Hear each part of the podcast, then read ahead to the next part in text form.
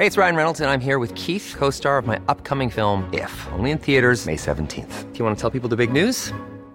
All right, I'll do. Sign up now and you'll get unlimited for $15 a month in six months of Paramount Plus Essential Plan on us. Mintmobile.com slash switch. Upfront payment of $45 equivalent to $15 per month. Unlimited over 40 gigabytes per month. Face lower speeds. Videos at 480p. Active Mint customers by 531.24 get six months of Paramount Plus Essential Plan. Auto renews after six months. Offer ends May 31st, 2024. Separate Paramount Plus registration required. Terms and conditions apply if rated PG. Many of us have those stubborn pounds that seem impossible to lose, no matter how good we eat or how hard we work out My solution is PlushCare. PlushCare is a leading telehealth provider with doctors who are there for you day and night to partner with you in your weight loss journey. They can prescribe FDA-approved weight loss medications like Wegovy and Zepbound for those who qualify. Plus, they accept most insurance plans. To get started, visit plushcare.com/weightloss. That's plushcare.com/weightloss. Hey, Dave. Yeah, Randy. Since we founded Bombas, we've always said our socks, underwear, and T-shirts are super soft.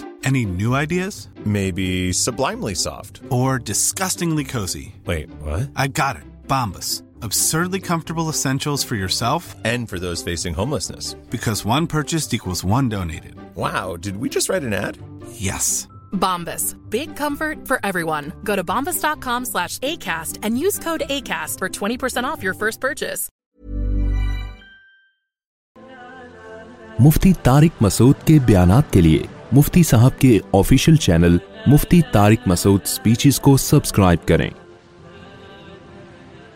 اللہ اکبر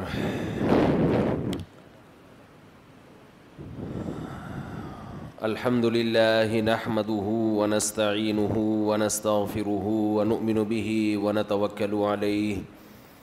ونعوذ بالله من شرور أنفسنا ومن سيئات أعمالنا من يهديه الله فلا مضل له ومن يضلل فلا هادي له ونشهد أن لا إله إلا الله وحده لا شريك له ونشهد أن محمدا عبده ورسوله صلى الله تعالى عليه وعلى آله وأصحابه وبارك وسلم تسليما كثيرا كثيرا, كثيرا اما بعد فاعوذ باللہ من الشیطان الرجیم بسم اللہ الرحمن الرحیم لا اقسم بهذا بهذا البلد وانت حل البلد ووالد وما ولد لقد خلقنا الانسان في كبد ایحسب ان لن یقدر علیہ احد یقول اہلکتو مالا لبدا ایحسب ان لم یرہو احد الم نجعل له عینین ولسانا وشفتین فلق النجدین فلقتحم العقبہ سورہ بلد کی میں نے یہ آیات پڑھی ہیں اللہ تعالیٰ سے دعا ہے اللہ تعالیٰ صحیح طرح سے بات کہنے کی آپ سب کو سننے کی سمجھنے کی اور پھر ہم سب کو اللہ عمل کی توفیق عطا فرمائے بیان کے آخر میں آپ لوگوں نے کچھ سوال پوچھنے ہوں تو وہ ابھی سے ذہن میں یا کہیں پیپر پہ لکھ کے رکھیں کیونکہ لوگوں کے دماغ میں سوالات بہت زیادہ ہوتے ہیں پھر شکایت بھی کرتے ہیں کہ فون نہیں اٹھاتے جواب نہیں دیتے تو میں تو خود پیشکش کر رہا ہوں آپ سوال پوچھیں پہلے سے اس لیے بتا دیا کہ بعد میں جب بتاتے ہیں تو پھر لوگ کہتے ہیں ہماری دماغ میں سوال آ ہی نہیں رہا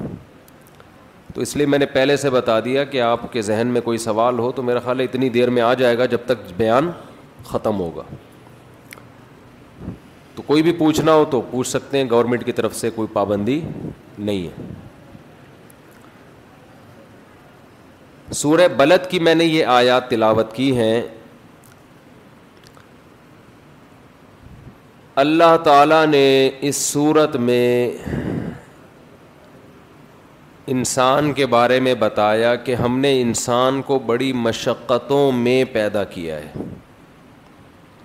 ٹینشنوں میں ہے انسان دنیا میں کوئی ایسا آدمی جو بالکل ریلیکس ہو کسی قسم کی کوئی ٹینشن اسے نہ ہو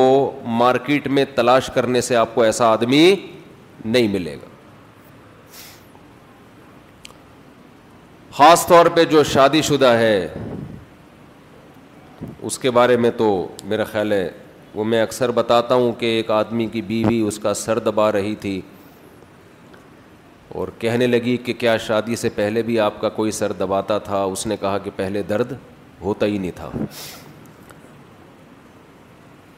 مسائل ہیں ٹینشنیں ہیں اللہ قرآن میں کہتا ہے کہ میں نے انسان کو مشقت میں پیدا کیا یعنی وہ ٹینشنیں کے ساتھ ہی جیے گا یہ ہے کہ کسی میں ٹینشن کم ہوتی ہے کسی پہ زیادہ ہوتی ہے کوئی ٹینشن لیتے کم ہے محسوس کم کرتے ہیں فیل کم کرتے ہیں کچھ پارسل کا انتظام ان کے پاس زیادہ ہوتا ہے ٹینشنیں اپنی ٹینشن دوسروں کو پارسل کر رہے ہوتے ہیں ایک طریقہ تو آپ کو بتا دوں ٹینشن پارسل کرنے کا ایک صاحب کہنے لگے کہ میں نے ایک آدمی کا قرضہ دینا ہے بڑی ٹینشن ہو رہی ہے تنگ کر رہا ہے میں نے کہا ٹینشن پارسل کر دو ارے کیسے پارسل کروں میں نے کہا اس کو بولو نہیں ہے تو جو ٹینشن آپ کو ہو رہی ہے کس کو ہونا شروع ہو جائے گی ہماری قوم تو یہی کر رہی ہے نا کہ اپنی ٹینشن دوسرے کو خیر ابھی میرا ٹینشن پہ بیان نہیں ہے کہ ٹینشن کیسے ختم کی جاتی ہے ٹینشن کا علاج کیا یہ تو مستقل اس پر کئی بار بیان ہو چکا ہے ابھی تو میں یہ بتانا چاہتا ہوں کہ ان پریشانیوں میں ہمیں سبق کیا ملتا ہے قرآن نے اس صورت میں اس سبق کو ہائی لائٹ کیا اس میں لیسن کیا ہے سب علیہ احد یہ لیسن ہے اس میں سبق ہے یہ میسج ہے قرآن کا کہ تم جو اتنی پریشانیوں میں ہو اس کا مطلب اس دنیا کے بادشاہ تم نہیں ہو اس پہ کنٹرول تمہارا نہیں ہے اس کے بعد بھی تم یہ سمجھتے ہو کہ تم پر کسی کو قدرت نہیں ہے کوئی تم سے بڑا نہیں ہے تو یہ تمہاری بھول ہے یہ تمہاری غلط فہمی ہے سمجھ میں آ رہی ہے بات دنیا میں آج بڑا مسئلہ یہ کہ ہر آدمی اپنے آپ کو محلے کا دادا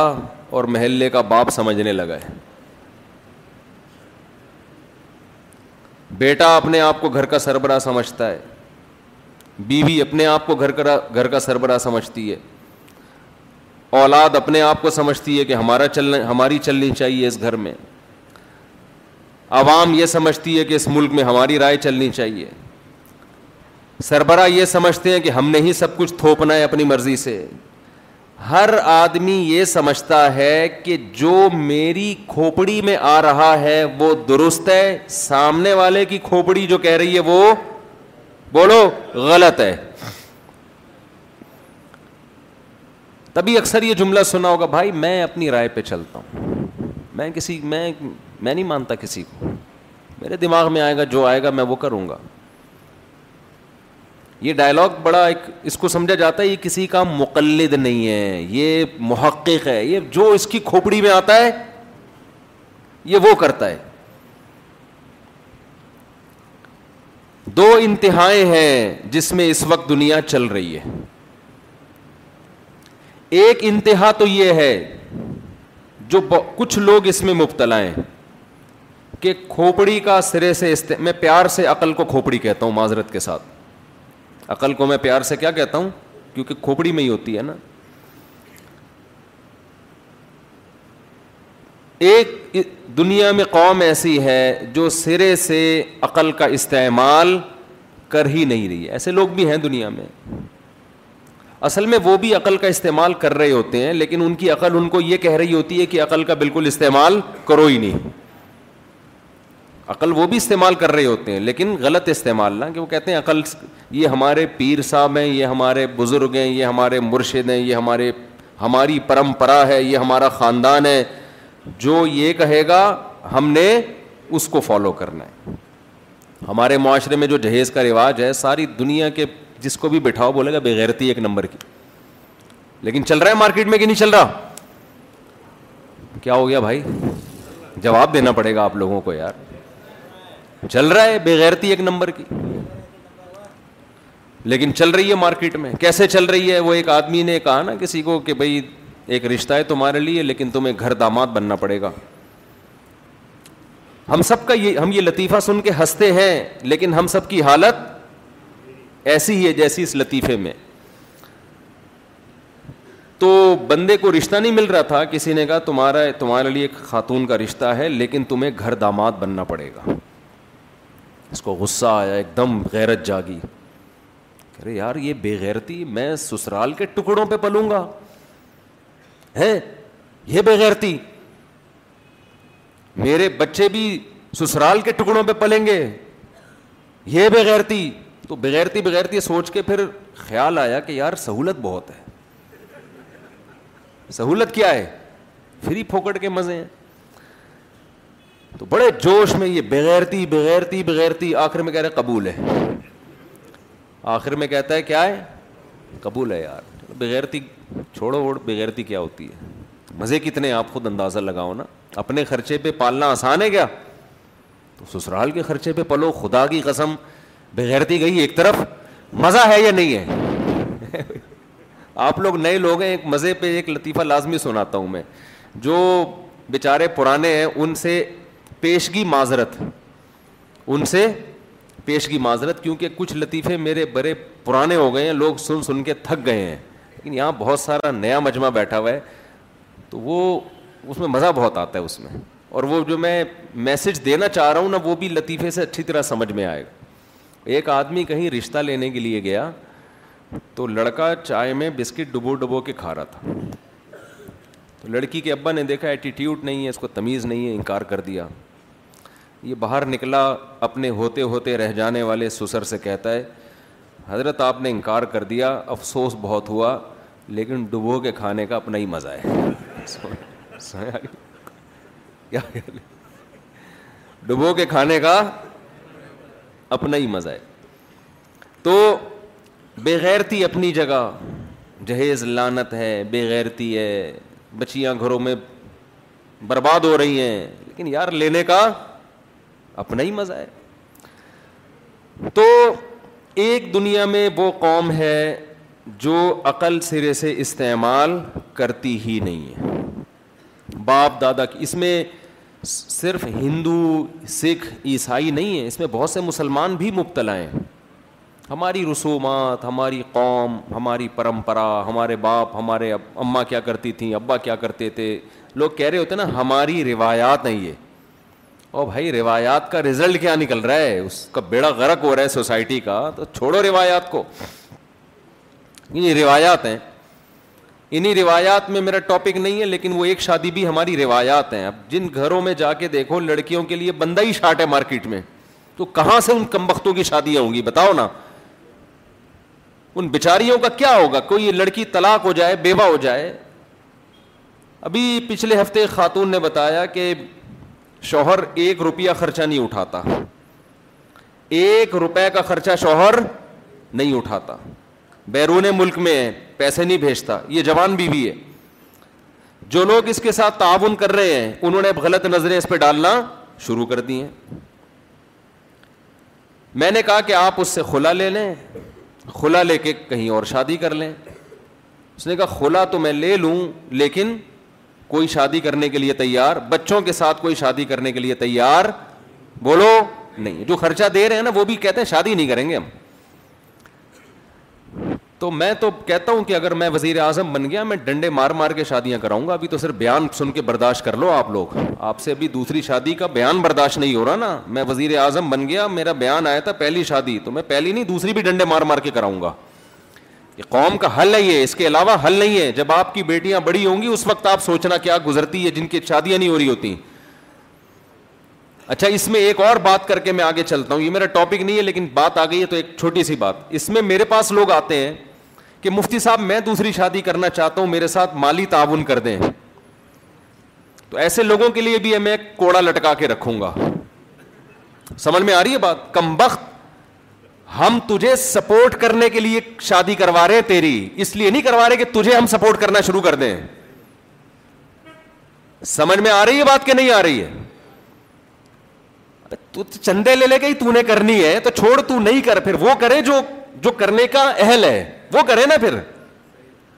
یہاں لوگ کہتے ہیں پھر آپ غریبوں کو بھی آپ تو دو شادیوں کا مشورہ دیتے ہو بھائی ہم غریبوں کو اس لیے مشورہ دیتے ہیں کہ ٹرائی مارتے رہو ہو سکتا ہے کوئی آپ سے بھی زیادہ غریب ہو وہ آپ کو مل جائے کیونکہ یہ فیصلہ کہ مالدار کون ہے غریب کون ہے یہ میں نے یا آپ نے نہیں کرنا یہ لڑکی والوں نے کرنا ہے اب لڑکی کے باپ کی آمدن دس ہزار ہے اس کو وہ لڑکا مالدار لگے گا جس کی آمدن بیس ہزار ہے وہ کہیں گے یار ہم اس میرے لیے چھ بیٹیاں دس ہزار میں پالنا مشکل ہے تو کم از کم سوکھی روٹی کھلا دے گا تو اس لیے ٹرائی سب مارے غریب بھی امیر بھی ملے گی زیادہ تر کس کو وہ لڑکی والے ظاہر ہے ترجیح اس کو دیں گے نا سمجھ میں آ رہی ہے بات کہ نہیں آ رہی ہے اسی طرح بعض دفعہ یہ ہوتا ہے کہ میں شادیوں کی باتیں کرتا ہوں اللہ کا فضل ہے مجھے اس پہ فخر ہے مجھے اس میں کوئی وہ نہیں ہے کہ ایب کی بات نہیں ہے لوگ مجھے کہتے ہیں شادیوں بات کرتا ہے اپنی شادیوں پہ تھوڑی بات کر رہا ہوں میں میں تو آپ لوگ کے لیے بات کر رہا ہوں اور معاشرے کے لیے سوسائٹی کے لیے بات کر رہا ہوں میں تو دوسرا یہ بھی ہوتا ہے کہ خواتین کہتی ہیں کہ ہم شادی کر رہی ہیں تو ہمارے لیے کوئی مالی انتظام کر دیا جائے ان کو بھی ان کے ساتھ بھی میں پانچ روپے کا تعاون بولو نہیں کرتا اس لیے کہ آپ کی ذمہ داری یہ سوسائٹی کی ذمہ داری نہیں ہے طلاق یافتہ بیوہ کو سپورٹ کرنا اس کی شادی یہ ذمہ داری وہ اس مکھنچو کی ہے جو آپ سے نکاح کر رہا ہے وہ کم بخت کیوں اپنی بیوی کو چندے منگوا رہا ہے آپ کی کہیں منگنی ہوئی غیرت مند آدمی کہتا ہے اب یہ ذمہ داری کس کی ہے جو غیرت مند ہوگا نا وہ اس منگیتر سے کہے گا ایک دھیلا کسی سے نہیں لینا اب تم کس کی عزت ہو میری عزت ایڈوانس میں پیسے بھیجنا شروع کر دے گا وہ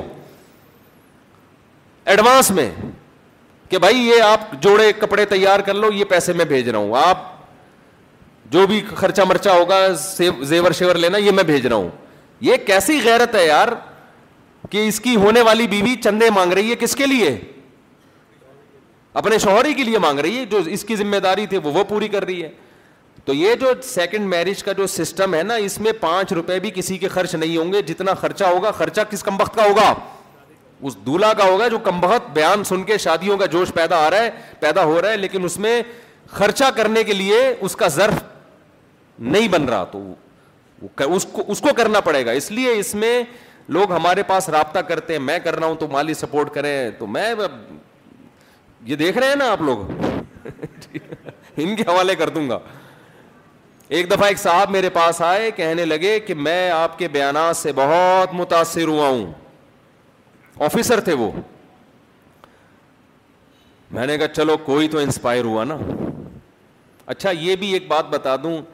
یہی نازم آباد میں جب میں نے یہ شروع میں یہ ٹاپک شروع کیا نا دو شادیاں کو رواج ڈالو میرے بیانات پر مسجد میں پابندی لگی ہے ایسا مجھے مسجد میں سے نکالا ہے یہ تو میں یہاں آیا تھا تو میں سوچ رہا تھا یہ وہی والی مسجد ہے جہاں سے مجھے نکالا تھا تو مجھے خیال ہے نہیں یہ وہ والی نہیں ہے تو یہ تو اب لوگوں میں تھوڑا ضرف پیدا ہو گیا ہے کہ یہ سننے لگے ہیں کم از کم سننے کی برداشت پیدا ہو گئی ہے ورنہ ہمیں یاد ہے وہ دن بھی کہ بیان پر پابندی لگی تھی اس لیے کہ اس نے دو شادیوں کی بات کی کیوں ہے اس بیس پر حالانکہ ٹاپک یہ نہیں تھا بیچ میں تھوڑی سی بات آ گئی تھی ہم بھی ایسے ڈھیٹ تھے ہم نے کہا پابندی لگتی رہے ایسے کی تیسی تو خیر جلدی بس یہ چھوٹی سی بات کر کے پھر میں اصل ٹاپک پہ آ رہا ہوں وہ چھوٹی سی بات کیا کر رہا تھا میں ہاں ایک صاحب آئے آپ لوگ کو بھی مزہ آتا ہے یہ ٹاپک سننے میں ابھی چہرے دیکھ رہا ہوں گھننے بنے ہوئے ہوتے ہیں اوپر اوپر سے کہہ رہے ہوتے ہیں کہ یار یہ ٹاپک ٹھیک نہیں ہے لیکن ایسے ہی چہروں پہ ماشاء اللہ رونقیں دیکھو آپ ایک صاحب آئے ہمارے پاس کہنے لگے پرانی بات ہے کہنے لگے میں بڑا انسپائر ہوا آپ کے بیان سن کے اور وہ آفیسر تھے کسی گورنمنٹ کے ادارے میں کہنے لگے میں کرنا چاہتا ہوں سیکنڈ میرج ماشاء اللہ میں نے کہا اچھی بات ہے کہنے لگے لیکن کچھ میری ریکوائرمنٹ ہے کچھ مطالبہ ہے میں نے کہا جی کہتے ہیں مجھے ایک ایسا رشتہ چاہیے جس کا گھر اپنا ہو اچھا مجھے گھر لے گئے تھے وہ باقاعدہ کہ بڑی سیکرٹ قسم کی بہت امپورٹنٹ بات کرنے والے ہیں مجھے گھر لے گئے اپنے میں چلا بھی جاتا تھا اس وقت ٹائم اتنا بزی نہیں تھا جتنا آج کل چل رہا ہے ہاں بھائی بیٹھ گئے ہم نے کہا سیکنڈ میرج کر رہا ہے بھائی ماشاء اللہ اس کے گھر چائے تو بنتی ہے نا ڈبو کے کھائیں گے وہاں بیٹھ کے تو بیٹھ کے جناب اس نے پھر بات شروع کی کہ میں اصل میں یہ چاہتا ہوں میں بڑا اس سے اچھا بندہ بھی ذرا شریف سا تھا نا محلے کا میں نے کہا ماشاء اللہ بڑی خوشی ہوئی کہتے ایک یہ ہے کہ کوئی ایسا ہو جائے کہ گھر اس کا اپنا ہو میں نے کہا کہ اچھا چلو اول تو ہم رشتے کراتے نہیں لیکن کوئی ایسا رشتہ آیا کہ لڑکی کا گھر اپنا ہو گیا اول تو ہوتا کہ نہیں ہے ایسا تو چلو یعنی دوسری بات یہ کہ اصل میں میں یہ چاہتا ہوں کہ وہ میری والدہ کی بھی خدمت کرے پہلی وائف میری والدہ کی خدمت نہیں کرتی میں نے کہا مزید کہنے کہ مزید یہ کہ اپنا خرچہ وہ خود اٹھائے اپنا خرچہ وہ بولے تو اس وقت یہ لوگ نہیں تھے مجھے بڑا غصہ آیا مجھے یاد ہے کہ شاید مجھے رونا آ رہا تھا اس وقت کہ یار ہم اتنی محنت کر رہے ہیں ایک چیز سمجھانے کے لیے اس کا یہ ریزلٹ نکل رہا ہے سوسائٹی میں خدا کے بندے اچھا اس کہتے ہیں مجھے اولاد بھی نہیں چاہیے اس سے یار تو پاگل آدمی ہے تو کیا تجھے شرم نہیں آتی یہ بات کرتے ہوئے تھوڑا سا سوچ لیتا نا اگر تجھے کوئی ایسا رشتہ بلفرز مل بھی رہا ہے تو کر لیتا مجھے کیوں بتا رہا بیٹھ کے ہم نے تو کسی پہ پابندی نہیں لگائی آپ کو جس جن شرطوں پہ کوئی رشتہ مل جائے آپ کریں لیکن آپ ہمارے سامنے یہ یہ کہ شرطیں لگا رہے ہیں کہ میں اس طرح سے کرنا چاہتا ہوں کون سا تیر مار لے گا بھائی تو اس طرح سے کر کے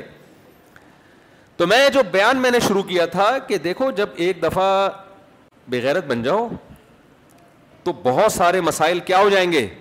حل ہو جائیں گے بہت سارے مسائل کیا ہو جائیں گے حل ہو جائیں گے مغربی اقوام نے یہی کیا ہے بار بار میں بیان میں ایک چیز ذکر کرتا ہوں کہ مہذب قومیں تھیں دنیا پہ ان کی حکومت ہے ترقی یافتہ قومیں ہیں تہذیب یافتہ کہتے ہیں اپنے آپ کو ارے بھائی آپ کیسے تہذیب یافتہ ہیں آپ تو زینا بھی کرتے ہیں آپ تو ہومو سیکچولیٹی کو معاشرے میں فروغ دے رہے ہیں خود بھی کر رہے ہیں اور کرتے بھی ہیں آپ تو آپ میں سے بہت سے لوگ اپنے ابا کو بڑھاپے میں اولڈ ہاؤس میں جمع کرا دیتے ہیں ویسے آپ سارا دن تھینک یو تھینک یو کرتے رہتے ہیں بیٹھ کے بڑے اچھے اخلاق ہیں بوڑھے باپ اور بوڑھی اما کو آپ گھر میں برداشت کرنے کے لیے تیار نہیں ہے آپ کے یہاں بچے پہلے پیدا ہو رہے ہیں اور ابا اما کی شادی بعد میں ہو رہی ہے بچے ابا اما کی شادی میں تمبو لگا رہے ہیں بیٹھ کے ہمارے یہاں یہ بغیرتی کا تصور ہے بولو بھائی کہیں شادی میں جاؤ اور جو تمبو لگا رہا ہو کرسیاں لگا رہا ہو کہیں گے یہ میاں بیوی کے بچے ایڈوانس میں پیدا ہو گئے تھے آپ اس شادی کو چھوڑ کے آ جاؤ گے یار کیا ہے مجھے کیا سمجھا ہوا آپ لوگوں نے نشے وہ کر رہے ہیں کوئی چرسی کو اپنی بیٹی دو گے آپ شرابی کو دو گے وہ ہر آدمی ان میں شراب پیتا ہے ہر آدمی زنا کرتا ہے بے تحاشا وہاں لڑکوں سے بتفیلی لڑکیاں لڑکیوں سے بتفیلی خاندانی نظام کی ایسی کی تیسی تہارت کے حکام ان کی ڈکشنری میں نہیں ہے تہارت کے حکام اب ہونا تو یہ چاہیے ہم ان کو فالو نہ کریں ہم کہہ رہے ہیں لانت بھیجتے ہیں ایسے معاشرے پر لیکن وہ بڑے ہوشیار تھے دنیا میں جو دادا ہوتا ہے نا محلے کا وہ دیکھو جب کسی ماتحت غلام پہ الزام لگتا ہے وہ سوری کرتا ہے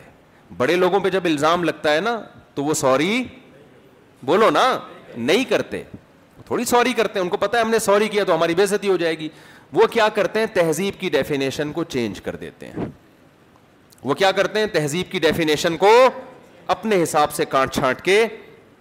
بنا لیتے ہیں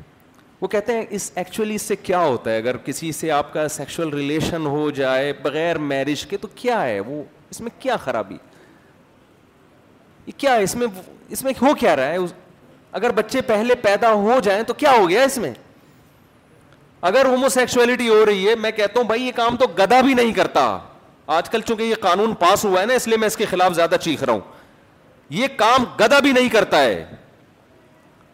کبھی دیکھا گدھے میں میل میل کو آپس میں ریلیشن کے لیے اچھا نہیں لگ رہا مجھے یہ باتیں کرنا لیکن یہ ہماری اسمبلیوں میں قانون پاس ہو گیا یہ جو کام گدے گھوڑے کتے بلے نہیں کر رہے وہ کام اسمبلیوں میں اس کو قانونی حق دیا جا رہا ہے سمجھ میں آ رہی ہے بات مذہب جب چھوڑو گے نا تمہارا یہ انجام ہوگا خدا کی قسم مذہب صرف آخرت کی ضرورت نہیں ہے دنیا میں انسان اور گدھوں میں فرق کرنے کے لیے بھی کیا چیز چاہیے اسلام چاہیے ہمیں اسلام کے علاوہ ہمارے پاس انسان بننے کے لیے کوئی راستہ نہیں ہے اب تو میں ہندوؤں سے کہہ رہا ہوں سکھوں سے کہہ رہا ہوں کہ اپنا خاندانی نظام بچانا ہے انسانوں کی طرح زندگی گزارنی ہے خدا کی قسم تمہارے پاس اسلام کے علاوہ کوئی اور آپشن نہیں ہے ورنہ تم تمہاری اولادیں بھی لڑکا لڑکے سے لڑکیاں لڑکیوں سے تمہارا سارا فیملی سسٹم تباہ ہو جائے گا جانوروں میں ہمیں دو قسم کے جانور ملتے ہیں ایک جوڑے بنا کے رہتے ہیں اور ایک بغیر نکاح کے رہتے ہیں تو جو پیئرنگ کر کے رہتے ہیں وہ ذرا مہذب لگتے ہیں وہ وفادار ہوتے ہیں گدے گھوڑے تھوڑی وفادار ہوتے ہیں آپ گدے سے پوچھے تیری کتنی اولاد ہے اس کو پتا ہوگا کیا ہمیں کیا پتا ہمارے اتنے لوگوں سے ریلیشن ہوا ہے اتنی گدھیوں سے ریلیشن ہوا ہے ہمیں کیا پتا یار گدھی کو پتا ہوتا ہے یہ میرا بچہ ہے گدے کو نہیں پتا ہوتا جس معاشرے میں میرج سسٹم ختم ہو جائے اس میں باپ کو نہیں پتا ہوتا میری اولادیں کتنی ہے نہ بیٹے کو پتا ہوتا ہے جس معاشرے میں نکاح کا رواج ہوتا ہے وہاں سوسائٹی مضبوط ہوتی ہے صرف باپ کا نہیں چچا کا بھی پتا ہوتا ہے تایا کا بھی پتا ہوتا ہے بھابھی کا پتا ہے نند کا پتا ہے جٹھانی کا پتا ہے خالہ کا پتا ہے پپی کا پتا ہے بھتیجوں کا پتا ہے بھانجیوں کا پتا ہے سمجھ میں آ رہی ہے بات کہ نہیں آ رہی ہے میرا حال ہے نہیں آ رہی ہے سمجھ میں کچھ لوگ گردن نہیں ہلا رہے شاید کچھ مسئلہ ہے ڈاکٹر نے منع کیا ہلنے جلنے سے ان کو تو مجھے احساس ہوگا نا آپ میرے ساتھ ہیں تو مجھے بات کرنے میں ذرا سکون ملے گا تو خیر یہ تو کہاں ہم نکل لیے اصل تو میں بغیرتی پر بیان کر رہا تھا اصل جو میں بیان کر رہا تھا کس پر کر رہا تھا بغیرتی پہ کر رہا تھا تو اسی ٹاپک پہ واپس آ جاتا ہوں تو میں یہ عرض کر رہا تھا کہ دنیا میں کچھ لوگ ایسے ہیں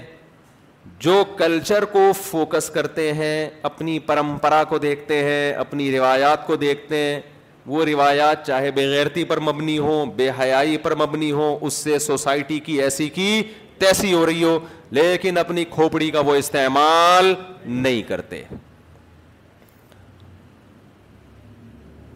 یہ وہ لوگ ہیں جو ہم لوگ ہیں جو مذہبی جو غلط مذہبوں کو فالو کرتے ہیں ہندو ہندو کیوں ہیں اس کے ابا ہندو تھے اما ہندو تھیں یہی چل رہا ہے نا گائے کا گوشت کیوں نہیں کھا رہے بھائی بھائی ہمارے پنڈت جی نے منع کیا ہے وہ بھائی پنڈت جی کیوں نہیں کھا رہے گائے کا گوشت جی ہمارا ہمارا مذہب یہ کہتا ہے بھائی تمہارا مذہب یہ کیوں کہہ رہا ہے یہ تو ساری مخلوق آپ خدا کو بھگوان کہتے ہیں تو ہم بھگوان ہی فرض کر لیتے ہیں بھگوان نے ساری مخلوق کس کے لیے بنائی ہے گائے ہماری خدمت کے لیے بنی ہے ہم گائے کی خدمت کے لیے تھوڑی بنے لیکن جی عقل استعمال نہیں کرنی ایسے لوگوں کو قرآن بار بار کیا کہتا ہے افلا تاخلون تم عقل سے کام کیوں نہیں لیتے ان نفیدہ علی کلا آیات اس میں نشانیاں ہیں عقل مندوں کے لیے لیکن ان آیات میں جن لوگوں کا تذکرہ ہے جو میں نے ابھی تلاوت کی ہیں ان لوگوں کا نہیں ہے ان آیات میں ان لوگوں کا ہے جو یہ سمجھ بیٹھتے ہیں چند کامیابیاں دیکھ کے کہ ہم عقل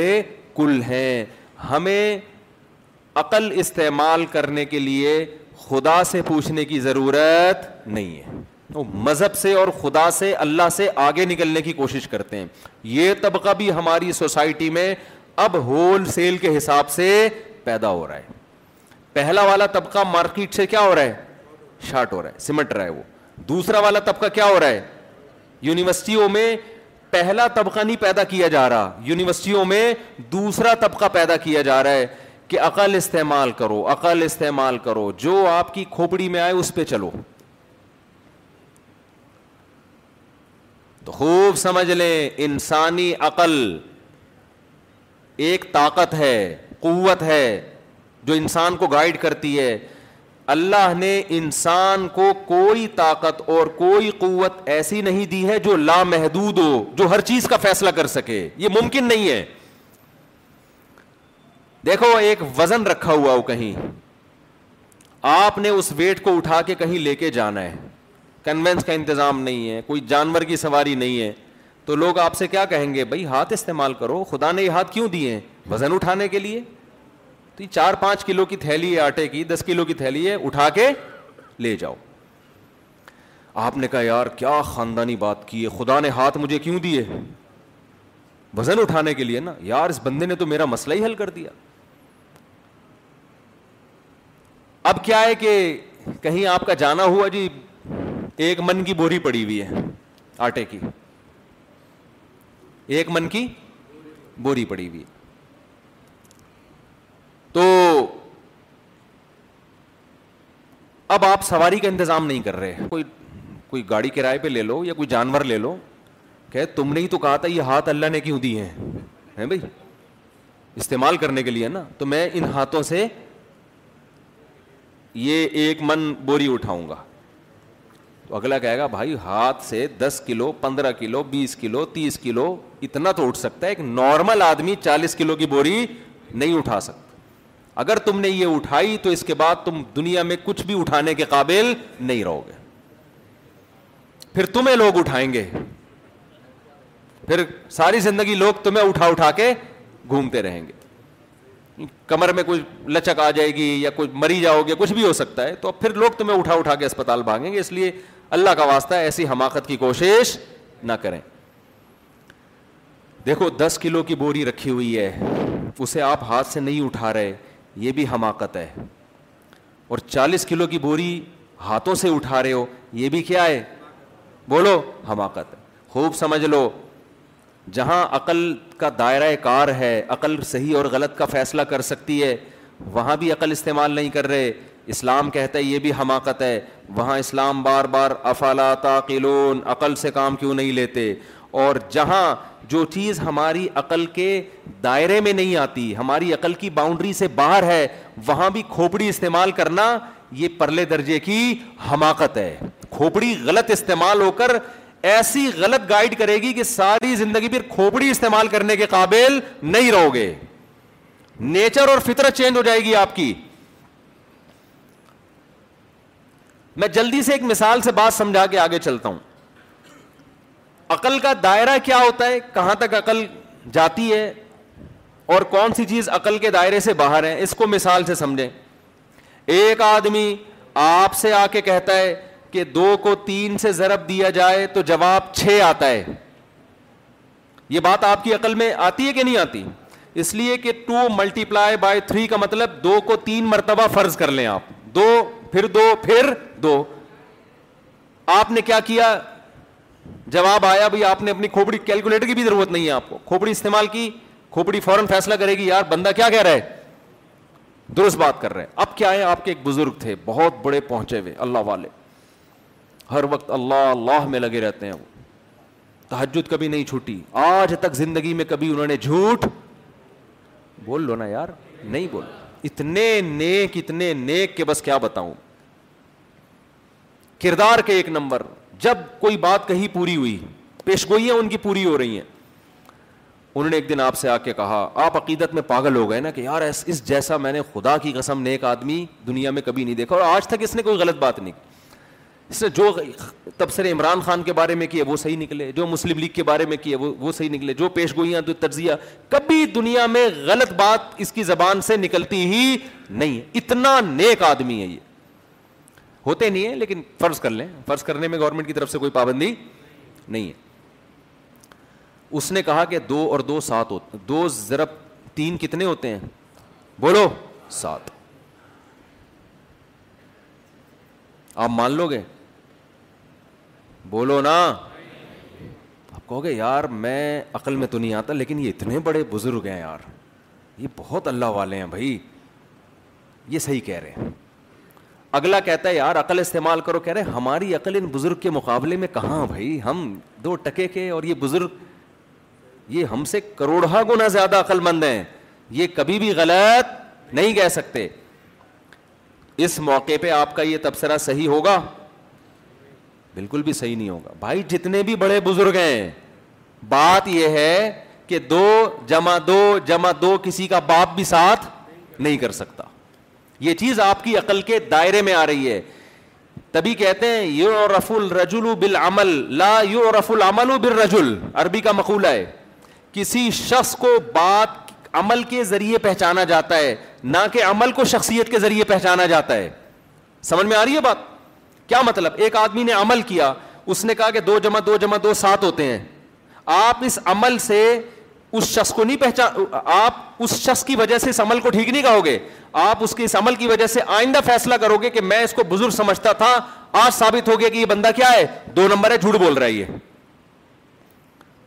سمجھ میں آ رہی ہے بات کہ نہیں آ رہی ہے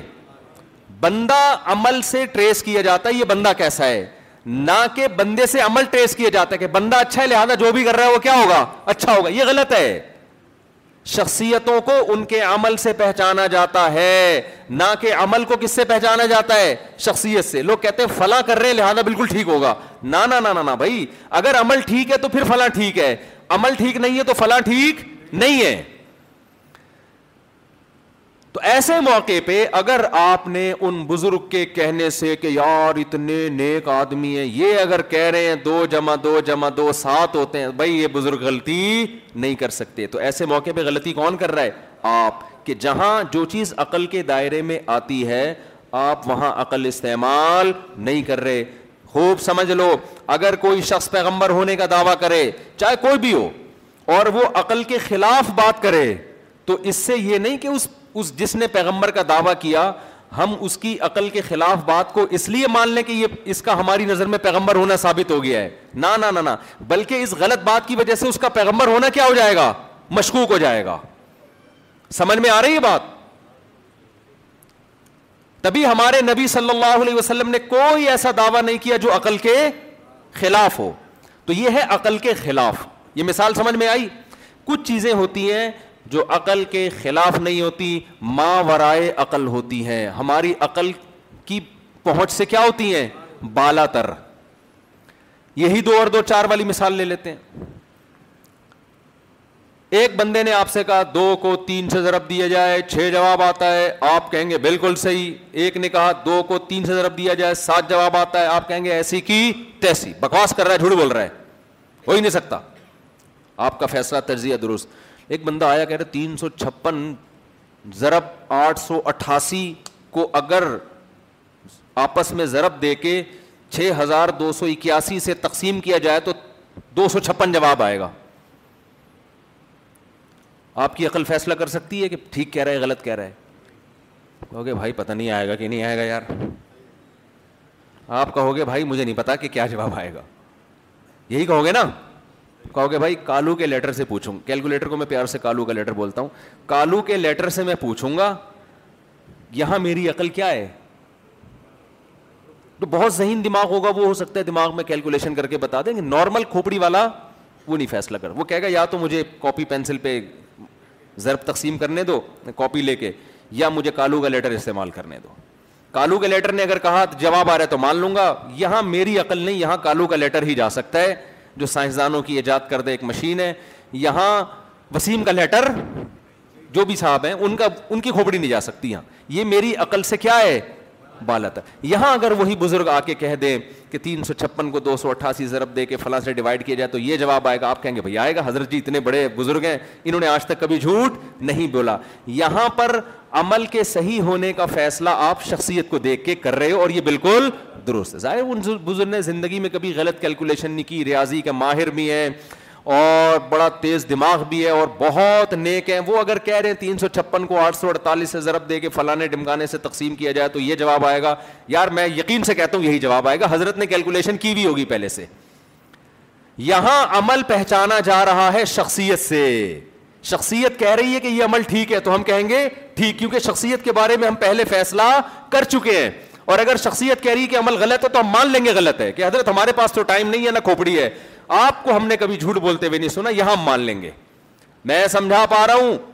تو پتا چلا کہ کبھی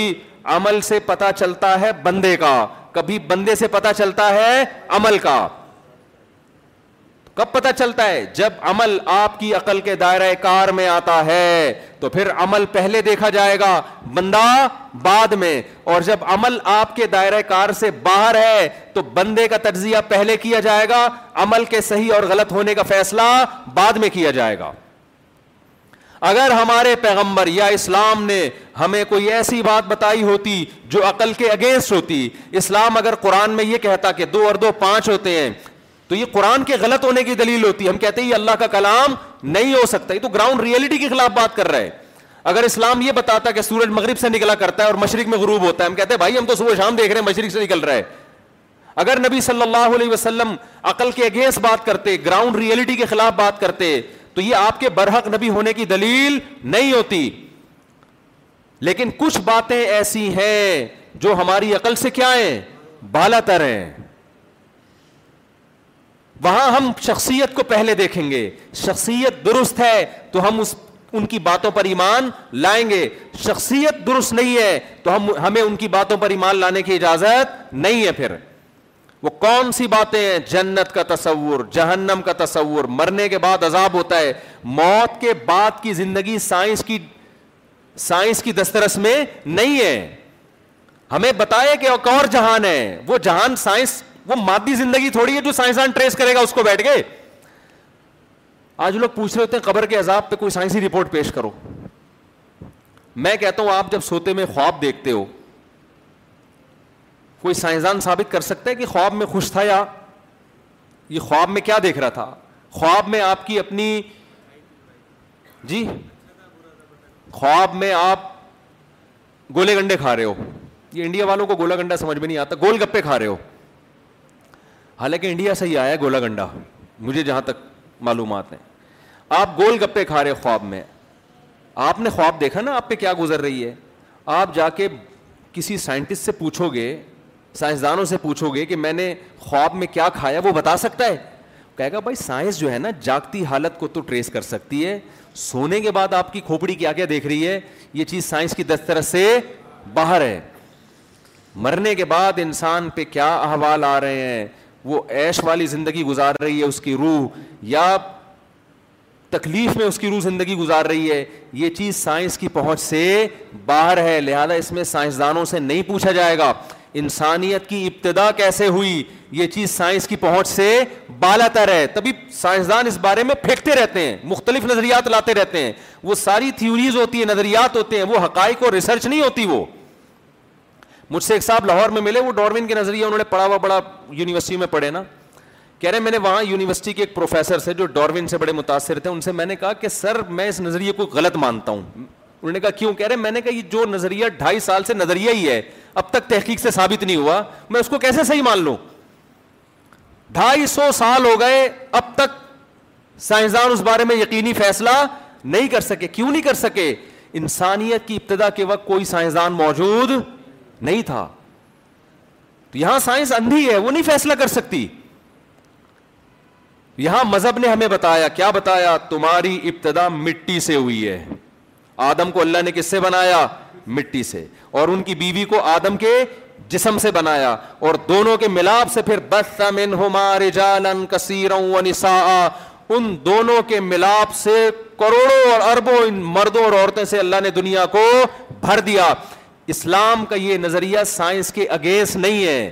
بلکہ ایسی بات اسلام نے کی ہے جو سائنس کی پہنچ سے بالا تر ہاں یہ ضرور ہے کہ اسلام کے اس نظریے کے برحق ہونے پر لاکھوں سائنسی شواہد موجود ہیں اگر کوئی کھوپڑی استعمال کرے نا تو وہ کہے گا واقعی ایسے ابتدا ہوئی ہے اس کے علاوہ کوئی اور ابتدا کا طریقہ بنتا ہی نہیں ہے ابھی اس کے دلائل کیا ہے میں ڈاروین پہ نہیں جاؤں گا ابھی میں تو کوشش کر رہا ہوں جو میرا ٹاپک ہے میں اس کو جلدی سے سمیٹوں تو میں آپ سے یہ عرض کرنا چاہتا ہوں کہ مذہب کبھی بھی عقل کے خلاف بات نہیں کرتا ہاں کچھ باتیں ہمیں لگتی ہیں عقل کے خلاف وہ کسی پڑھے لکھے سے پوچھیں گے تو بتا دے گا بھائی عقل کے خلاف نہیں ہے یہ کنایات ہیں یا مجاز ہے یا مثالیں ہیں یہ وہ عقل کے خلاف نہیں ہے تو اعتدال کا راستہ کیا ہے کہ جہاں آپ کی عقل فیصلہ کر سکتی ہے وہاں فیصلہ کس سے کرواؤ بولو عقل سے جو چیزیں آپ کی عقل سے بالا تر ہیں وہاں کس سے فیصلہ کروانا ہے بولو نا بھائی اللہ سے فیصلہ کروانا ہے اور اللہ نے اپنا قانون قرآن کے علاوہ کہیں اور نازل نہیں کیے اور کوئی دعویٰ کر بھی نہیں سکتا یہ اسلام ہی دعویٰ کر سکتا ہے مسلمان ہی دعویٰ کر سکتا ہے کہ میرے پاس اللہ کا کلام ہے کیونکہ کلام اللہ کے جو احکام ہیں وہ بھی نیچر کو اپیل کرتے ہیں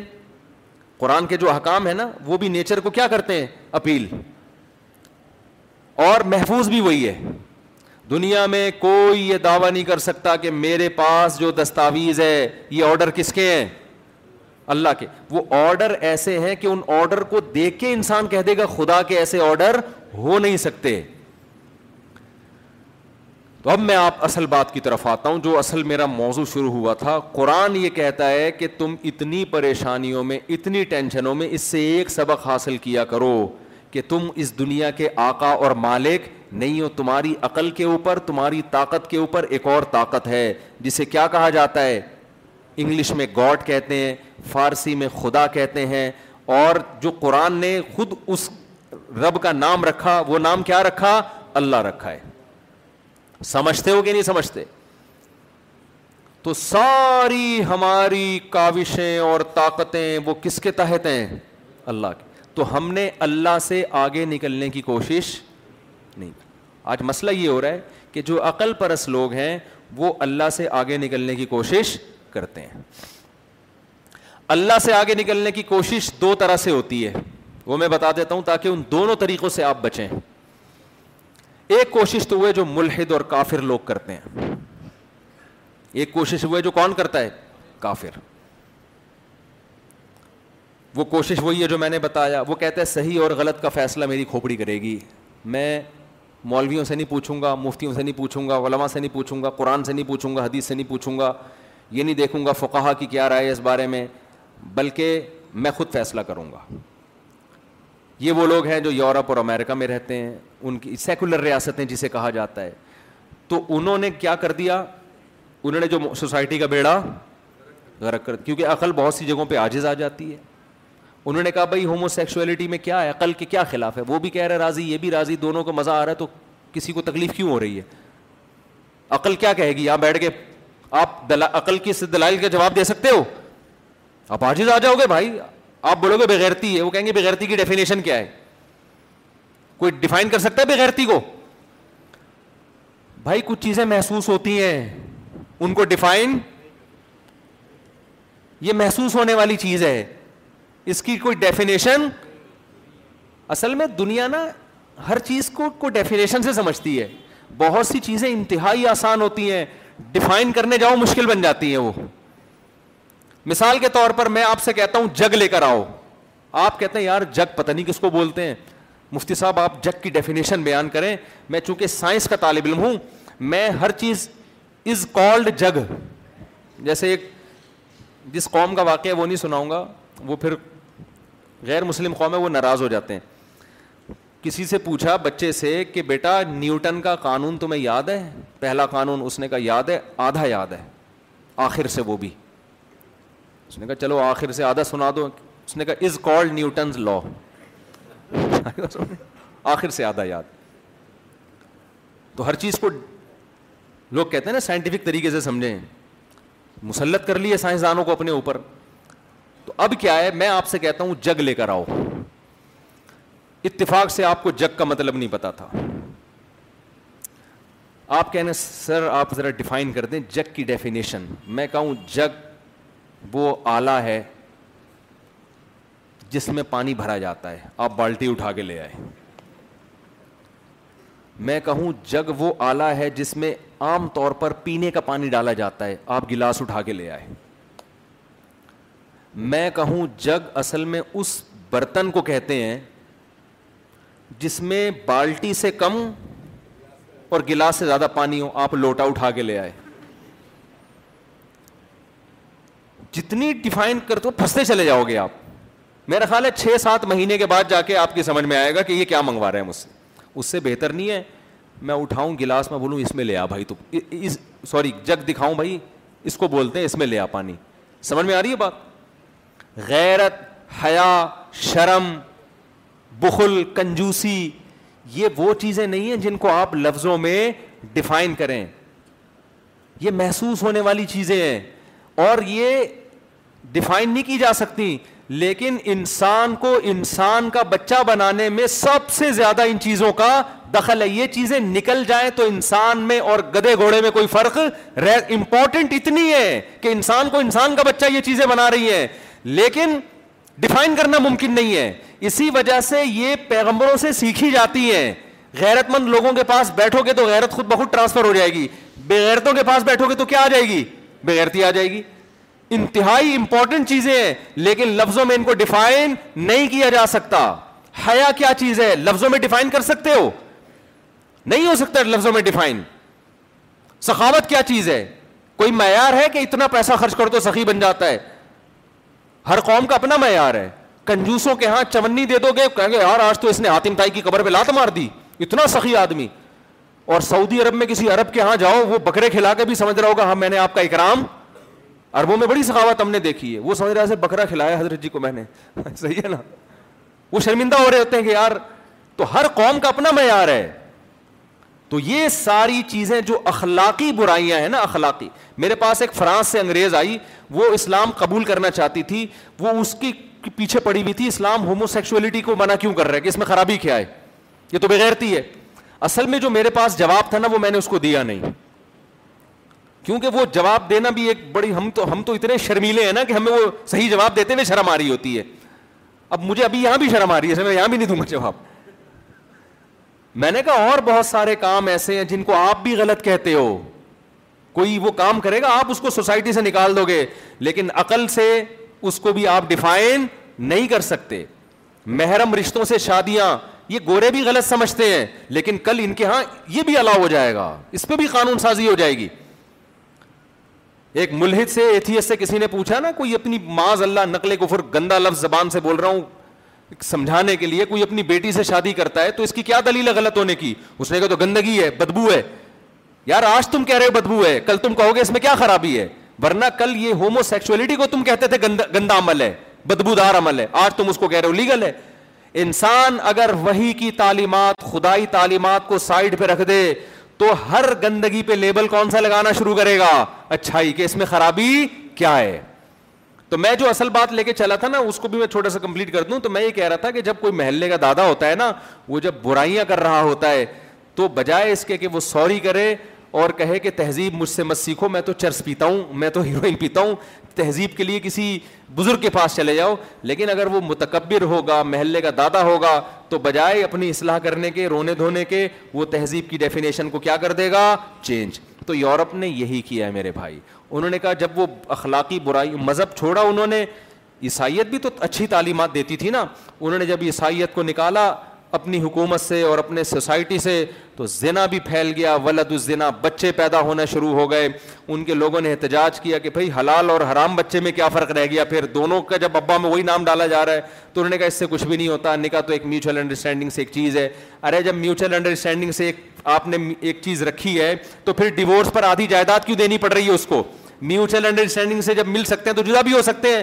نہیں جی فیملی سسٹم کو ہم نے بچانا ہے لہٰذا طلاق دی تو آدھی جائیداد جو طلاق دے گا اس کو بھی آدھی جائیداد دینی پڑے گی اس کا مطلب آپ فیملی سسٹم کی اہمیت کو بھی مان رہے ہو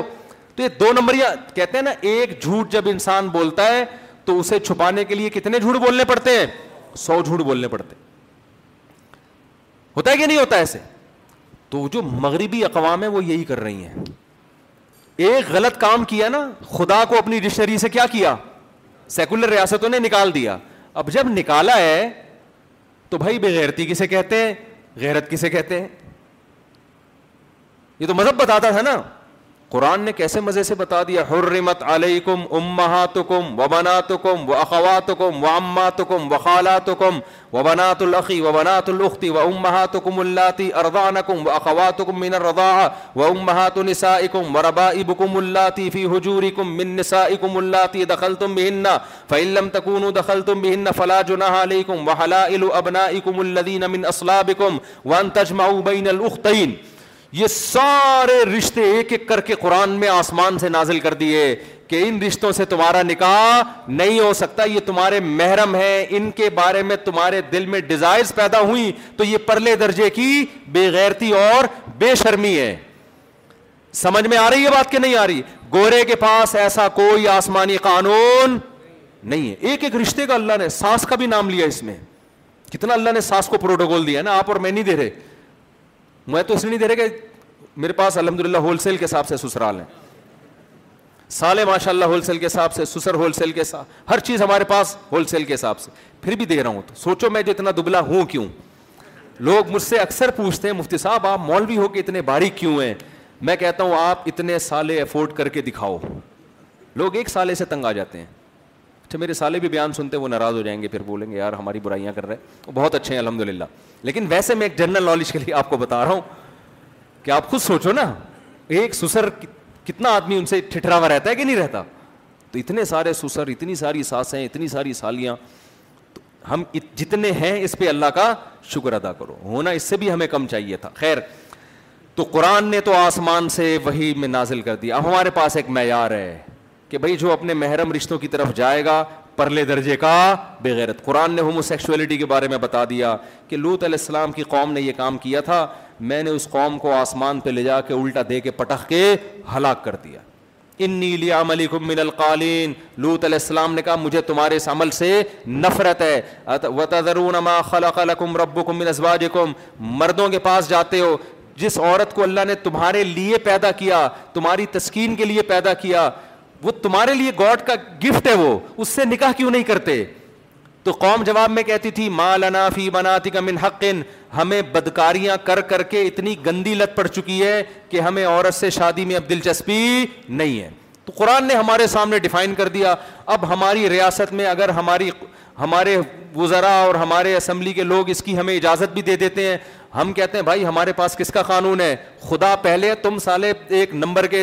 بدماش تم ہمارے باپ بنے ہوئے ہو ہمارے خاندان نظام کو تباہ کر رہے ہو ہم نہیں مانیں گے اس قانون کو ہمارا آئین بھی نہیں اجازت دیتا ایسے قانون کو ماننے کے قرآن و سنت ہمارا آئین کا پہلی شک یہ کہ قرآن و سنت کے خلاف کوئی قانون نہیں بنے گا تو نہ یہ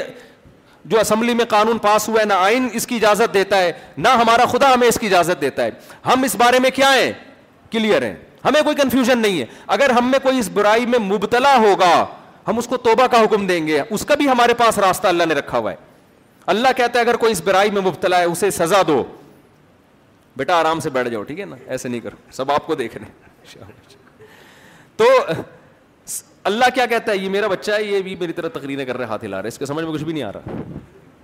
یہ اتنا ہوشیار ہے ماشاء اللہ وہ ڈاکٹر کے پاس گئے کتنی عمر ہے اس کی مجھے خود نہیں پتا ہوتا نا پونے پندرہ بچوں میں کیا پتا چلتا ہے آدمی کو کتنی کتنی کتنی ہے جو جی آپ کی ماشاء اللہ کل ڈاکٹر کے پاس لے کر گئے اس کو ڈاکٹر کو کہہ رہے کہ میں طاقت کی دوا کھا رہا ہوں مگر طاقت نہیں آ رہی مجھ میں طاقت کی دوا کھا رہا ہوں آج کل کے بچے بڑے ہوشیار ہیں بھائی تو وہ بچوں کو شوق ہوتا ہے مار دھاڑ کا کہ میں کبھی کسی بچے سے پیٹوں نہیں ہمیشہ پیٹوں تو ان کا خیال تھا ڈاکٹر نے طاقت کا سیرپ دیا تو اب میں ایک دم جو ہے نا ایسا پاورفل ہو جاؤں تو کیا بات کر رہا تھا یار تو میں یس کر رہا کیا بات کر رہا تھا میں جی ہاں تو اس قانون کا لانت بھیجتے ہیں بھائی ہماری اسمبلی میں یہ قانون اگر پاس ہو بھی ہے لانت بھیجو اس قانون کے اوپر تو اس قانون کے خلاف آواز اٹھاؤ بھائی سوشل میڈیا پہ فیس بک پہ کیونکہ جب لا پاس ہوتا ہے نا اس سے معاشرے میں تبدیلی ہم جتنی بھی کوشش کریں اصل تو اوپر سے تبدیلی آتی ہے اس کے خلاف آواز اٹھاؤ اگر کوئی اس گناہ میں مبتلا ہے بھی تو قرآن نے اس کا بھی راستہ بتایا ہے کہ وہ توبہ کرے قرآن کیا کہتا ہے و انتابا و اسلحہ فارض و انہما قرآن کہتا ہے اگر یہ دونوں جنہوں نے برائی کا ارتکاب کیا توبہ کر لیں اور آئندہ کے لیے اصلاح کر لیں تو پھر ان کو تانا مت دو انگلی بھی نہ اٹھاؤ ان کی طرف کہ یہ ایسا کیا کرتے تھے اور پھر قرآن نے ترغیب دی علم یا علم اللہ ہوا یکبل تو بان عبادی کیا تمہیں پتہ نہیں اللہ اپنے بندوں کی توبہ قبول کیسے پیارے الفاظ ہیں یار اتنا بڑا جرم قرآن بیان کر رہا ہے کہ میں نے قوم لوت کو اٹھا کے الٹا پٹخ کے ہلاک کر دیا پھر بھی اگر کوئی اس برائی میں مبتلا ہو کہ آج خیال آیا توبہ کرتا ہوں تو قرآن کیسی موٹیویشن علم یا علم کیا تمہیں علم نہیں ہے ان اللہ ہوا عن سزا وہ دیتا ہے تو توبہ بھی کون قبول کرتا ہے اور پھر ایسی قبول کرتا ہے کہ کسی کو پھر اس کو تانا دینے کی بھی اجازت نہیں دیتا فارضو ان کرو سے اگنور کرو پھر پھر تانے نہ دو کہ تو ماضی میں یہ کیا کرتا تھا تو ہمارے پاس خدائی تعلیمات دو اور دو چار کی طرح الحمد للہ موجود ہے یہ اسلام کا ہم پر احسان ہے کوئی برا ہے تو اس کا بھی طریقہ بتا دیا جو برائی سے بچا ہوا ہے اس کو بھی بتا دیا کہ بچنا ہے یہ کرنے کا کام نہیں ہے تو گورے نے کیا کیا میرے بھائی سیکولر ریاستوں نے کیا کیا جب اللہ کو انہوں نے اپنی ڈکشنری سے نکالا تو ہر گند ان کے معاشرے میں آیا دو چار اخلاقی خوبیاں رہ گئی ان کے اندر کہ بھائی لین دین میں ذرا گڑبڑ نہیں کرتے وہ بھی ساری قوموں میں نہیں ہے لیکن بہت سی قوموں میں ہیں بھی جھوٹ نہیں بولتے سچ یہ اچھی باتیں ہیں جو اچھی بات ہے اس کو ماننا چاہیے لیکن بہت ساری بڑی بڑی اخلاقی برائیاں تو انہوں نے کیا کہا کہ تہذیب کی ڈیفینیشن صرف اتنی سی رہ گئی پورا نیوٹن کا قانون اڑا دیا تہذیب کی ڈیفینیشن جو لمبی چوڑی تھی نا ساری اڑا کے صرف اتنی سی بات کی بات کرو تو تمیز سے کرو جیسے ہم وظیفہ پڑھتے ہیں اول آخر گیارہ گیارہ دفعہ درو شریف تو انہوں نے کہا شروع میں بھی تھینک یو آخر میں بھی کیا تھینک یو بات کرو مسکرا کے کرو ٹائم کی پابندی کرو اور پیسوں کے لین دین میں گڑبڑ کیونکہ اس سے تو سوسائٹی بالکل ہی تباہ ہو رہی تھی نا یہ نا یہ اتنی سی رہ گئی تھوڑی سی کتنی سی ڈیفینیشن رہ گئی اتیسی وہ اتیسی سی سے ایک چٹکلا یاد آیا مجھے ایک امام صاحب نے مسجد میں نماز پڑھائی آخر میں سدا صاحب کیا انہوں نے جب فقی مسائل معلوم نہیں ہوتے نا تو اشتہاد ہوتا ہے تو آج کل لوگ مشتحد بن رہے ہیں سدا صاحب کیا مختدی نے پوچھا امام صاحب کوئی غلطی تو ہمارے سامنے آئی نہیں تو آپ نے سدا صاحب کیا کیوں ہے کیا نا چھوڑو یار میں جانتا ہوں اللہ جانتا ہے بھائی امام صاحب بتا تو دیں نا کوئی غلطی کوئی سدا صاحب تو انہوں نے کہا اصل میں تھوڑی سی ہوا نکل گئی تھی میری لوگوں نے کہا حضرت اس سے تو ہی ٹوٹ گیا آپ کا وہ کہہ رہے ہیں بھائی بہت تھوڑی سی نکلی تھی بہت تھوڑی سی لوگ کہہ رہے ہیں حضرت جتنی بھی تھوڑی ہو اس سے سدا نہیں ہوتا وزو ٹوٹتا ہے کہتے ہیں بھائی تمہیں میں کیسے سمجھاؤں بہت زیادہ تھوڑی سی تھی وہ اتنی تھوڑی سی سے سدا نماز ٹوٹ جائے وزو ٹوٹ جائے ایسا تھوڑی ہوتا ہے بہت ہی معمولی سی تھی تو انگریز نے جو تہذیب کی تعریف کی ہے نا اب اتنی مختصر تعریف ہے تہذیب کی کہ امام صاحب کا جب وضو ٹوٹا تھا نا تو جتنی ہوا نکلی تھی اس سے بھی مختصر تعریف گورے نے کیا کی ہے تہذیب کی بس جھوٹ مت بولو بس یہ یہ کیا ہے ہمارے یہاں تو تہذیب کی ڈیفینیشن بڑی لمبی چوڑی ہے مہذب آدمی اپنے باپ سے بد کلامی نہیں کرتا وہ باپ کے سامنے اف نہیں کرتا وہ بڑھاپے میں بوڑھے باپ کی کڑوی کسیلی یہ ساری تہذیب کی لمبی چوڑی ڈیفینیشن ہے پوری کتاب لکھی جا سکتی ہے کہ وہ بوڑھے باپ کو اولڈ ہاؤس میں جمع نہیں کراتا وہ بوڑھے باپ کے پاؤں دباتا ہے وہ ماں کی پاؤں میں جنت محسوس کرتا ہے وہ بوڑھی ماں کے سامنے کبھی اونچی جگہ پہ نہیں بیٹھتا وہ بوڑھی ماں کا کبھی دل نہیں دکھاتا پھر وہ زنا نہیں کرتا وہ بندردری نہیں کرتا وہ عورت سے نکاح کر کے اس کے ساتھ وفا کرتا ہے پھر اس کے ساتھ اچھے اخلاق سے بات چیت کرتا ہے ٹائم پہ گھر آتا ہے لوگ پوچھتے ہیں نا تمہارا بچہ کب گھر آتا ہے ہاں بھائی وہ وہ آٹھ بجے گھر آ جاتا ہے بڑا نیک بچہ ہے مطلب مہذب ہے وہ تین تین بجے گھر آتا ہے وہ گٹر کے ڈھکن پہ بیٹھا رہتا ہے سارا دن دوستوں کے ساتھ تو مہذب مانو گے اس کو لوگ کہیں گے بھائی تہذیبی آپ آپ کو خاندانی آدمی نہیں ہے تو ہمارے یہاں مہذب ہونا خاندانی ہونا نیک ہونا یہ سارے ایک ہی چیز کے مختلف تعبیرات ہیں اس کی اتنی لمبی چوڑی ڈیفینیشن ہے جب ہمارے ہاں کوئی لڑکا رشتہ لینے کے لیے آتا ہے تو ہم یہ جانچتے ہیں کہ مہذب ہے یا نہیں ہے تو اس میں یہ ساری چیزیں ہم معلومات کرواتے ہیں گٹکے تو نہیں کھاتا چرس تو نہیں پیتا شراب تو نہیں پیتا دوستوں کے ساتھ دو دو تین تین بجے تک گٹر کے ڈھکن پہ نہیں بیٹھتا ڈھکن چوری کر کے تو گزارا نہیں کر رہا یہ بھی کراچی میں ایک بڑا بہترین بزنس ہے کہ آپ گٹر کا ڈھکن اٹھا کے چوری کریں سریا نکال کے بیچ دیں اس سے آپ کے گٹکے کا پورے مہینے کا خرچہ نکل آئے گا تو یہ ساری تفصیلات کے انٹیوں کو تو نہیں جھانک جھانک کے دیکھتا لڑکیوں سے دوستیاں تو نہیں ہے جو زیادہ دوستیاں کدھر ٹائم دے گا تبھی تو رشتے مارکیٹ میں کیا ہو گئے ہیں شارٹ کیونکہ جس کے بارے میں تحقیق کرو پتہ نہیں کیا کیا نہیں جب آتا ہے نا تو بڑا تھری پیس سوٹ ٹائی میں آئے گا آتے ہوئے ہر آدمی اچھا لگ رہا ہوتا ہے جب تفتیش کرتے ہیں تو پتا چلتا ہے بھائی یہ مہذب ہے یا نہیں ہے تو پتا چلا تہذیب کی ڈیفینیشن صرف سوٹ اور ٹائی کو بولو نہیں کہتے ہاں اس ڈیفینیشن میں یہ بھی ہے کہ جھوٹ نہ بولے سچ بولے وعدہ خلافی نہ کرے دو نمبر نہ کرے اور اس میں ہم یقیناً کمزور ہیں اور وہ کمزور بھی مذہب کو فالو کرنے کی وجہ سے نہیں بلکہ مذہب کو فالو نہ کرنے کی وجہ سے سمجھتے ہو گیا نہیں سمجھتے تو میں کہاں سے کہاں قیام تام سارا ادھر ادھر کھچڑی پکڑی ہے بیان میں تو میں بات یہ کر رہا تھا کہ میں یہ کر رہا تھا کہ اللہ سے آگے نکلنا کی جو کوشش کرتے ہیں نا کچھ لوگ تو عقل استعمال نہیں کرتے ان کا تو میں نے مختصر سا بیان کر دیا کچھ ہوتے ہیں جو عقل اتنی استعمال کرتے ہیں کہ اللہ سے بھی آگے نکلنے کی کوشش کرتے ہیں تو ان کی کتنی قسمیں ہیں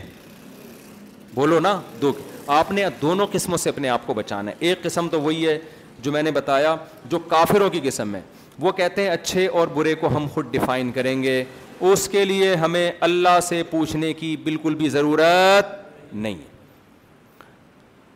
مسلمانوں میں بھی ایسے لوگ پیدا ہو گئے کافر یہ کام کرے تو سمجھ میں آتا ہے بھائی وہ تو مانتا ہی نہیں لیکن مسلمانوں میں بھی ہو گئے مسائل علماء سے پوچھنے کے بجائے خود سے فیصلے کر رہے ہوتے ہیں یا کورٹ سے پوچھ رہے ہوتے ہیں بھائی کورٹ کا فیصلہ وہاں مانا جائے گا جہاں اسلام کا فیصلہ ہمارے سامنے بولو نہیں ہے جہاں اسلام کا فیصلہ ہے اگر آپ کی وراثت ہے آپ نے وصیت کی کہ میرے مرنے کے بعد میری یہ ساری وراثت عیدی سینٹر کو دے دی جائے یا فلاں ٹرسٹ کو یا فلاں مدرسے میں دے دی جائے بال فرض کورٹ نے اس فیصلے کو نافذ کر دیا اول تو کرتی نہیں ہے یہاں کورٹ بھی اسلام کی پابند ہے لیکن بل فرض کر دیا اب ہوتا کیا ہے وارث وہ مفتیوں کے پاس جاتے ہیں مفتی فتویٰ دیتا ہے کہ ابا کی یہ وسیعت کل عدم ہے شریعت میں یہ جو وسیعت ہے نا ون تھرڈ سے زیادہ یہ کیا ہے بولو نا کل عدم اس کی شریعت میں کوئی حیثیت نہیں ہے چاہے کورٹ کے بیسیوں ٹھپے لگ جائیں اس کے اوپر کیونکہ یہ کورٹ کا یہ فیصلہ خدائی قانون کے کیا ہے خلاف تو یہاں کتنے لبرل مسلمان ہیں جو کس کے فیصلے کو مانتے ہیں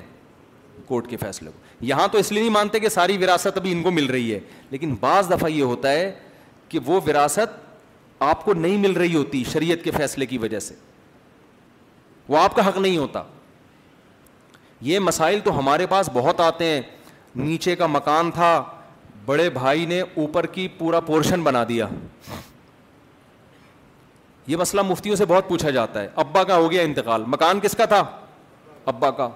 اوپر پورشن کس نے بنا دیا بڑے بھائی نے وہ سعودیہ میں یا امریکہ میں جاب کر رہا تھا اس نے کہا چلو ایک پورشن میں بنا دوں اب جب مفتیوں کے پاس اب وہ کہہ رہا ہوتا ہے کہ یہ سارا یہ پورا پورشن کا میں مالک ہوں یہ پورے پورشن کا کون مالک ہے نیچے والے کہہ رہے ہوتے ہیں کہ یہ پورشن اپنا یہاں سے ہٹاؤ اب یہاں کورٹ جو بھی فیصلہ کرے آپ نے فیصلہ کس سے کروانا ہے اسلام سے فیصلہ کروانا ہے علماء سے فیصلہ کروانا ہے اور بیسیوں مسائل ہیں بعض دفعہ یہ ہوتا ہے ابا کے گھر میں ریپیئرنگ کا کام ایک بیٹے نے کیا ہے بیس لاکھ روپے لگا دیے گھر کی ریپیئرنگ میں تیس لاکھ روپے لگا دیے مفتیوں کے پاس جب آئیں گے نا مفتی کہیں گے ان کو ثواب کے علاوہ کچھ بھی نہیں ملے گا تیس لاکھ روپے بڑے بیٹے نے ابا کے گھر کی ریپیرنگ پہ لگا دیے گھر ٹوٹا پھوٹا تھا اس نے بڑا اچھا خوبصورت ٹائلیں شائلیں لگا کے کیا کر دیا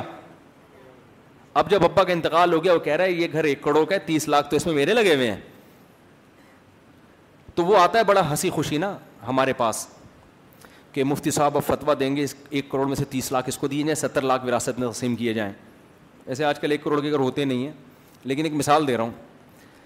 ہم اس کو فتویٰ لکھ کے دیتے ہیں کہ یہ جو آپ نے تیس لاکھ روپے ریپیرنگ میں لگائے ہیں نا یہ اس میں آپ کو ثواب کے علاوہ کچھ بھی بولو نہیں ملے بھائی کسی کی چیز کو مینٹین کرنا یہ تو یا تو ابا سے آپ نے کوئی ایگریمنٹ کیا ہو کہ میں آپ کو قرض دے رہا ہوں اگر کوئی قرض کا لون کا ایگریمنٹ نہیں ہے تو یہ ابا کے ساتھ کیا ہے تعاون ہے بیٹا کرتا ہے ابا کے ساتھ ایسے کام کوئی ایک نل کا لگا دے گا کوئی واش روم کی ٹائل نہیں اب کیا ہوتا ہے ہم دیکھتے ہیں ان کے رنگ کیا ہو جاتے ہیں اڑنا آج تک جو کہتے تھے مفتی طارق مسعود زندہ باد چار شادیوں والا بیان زندہ آباد مجھے پسند ہے تو کوئی بندہ کون پسند ہے مفتی صاحب بہت پسند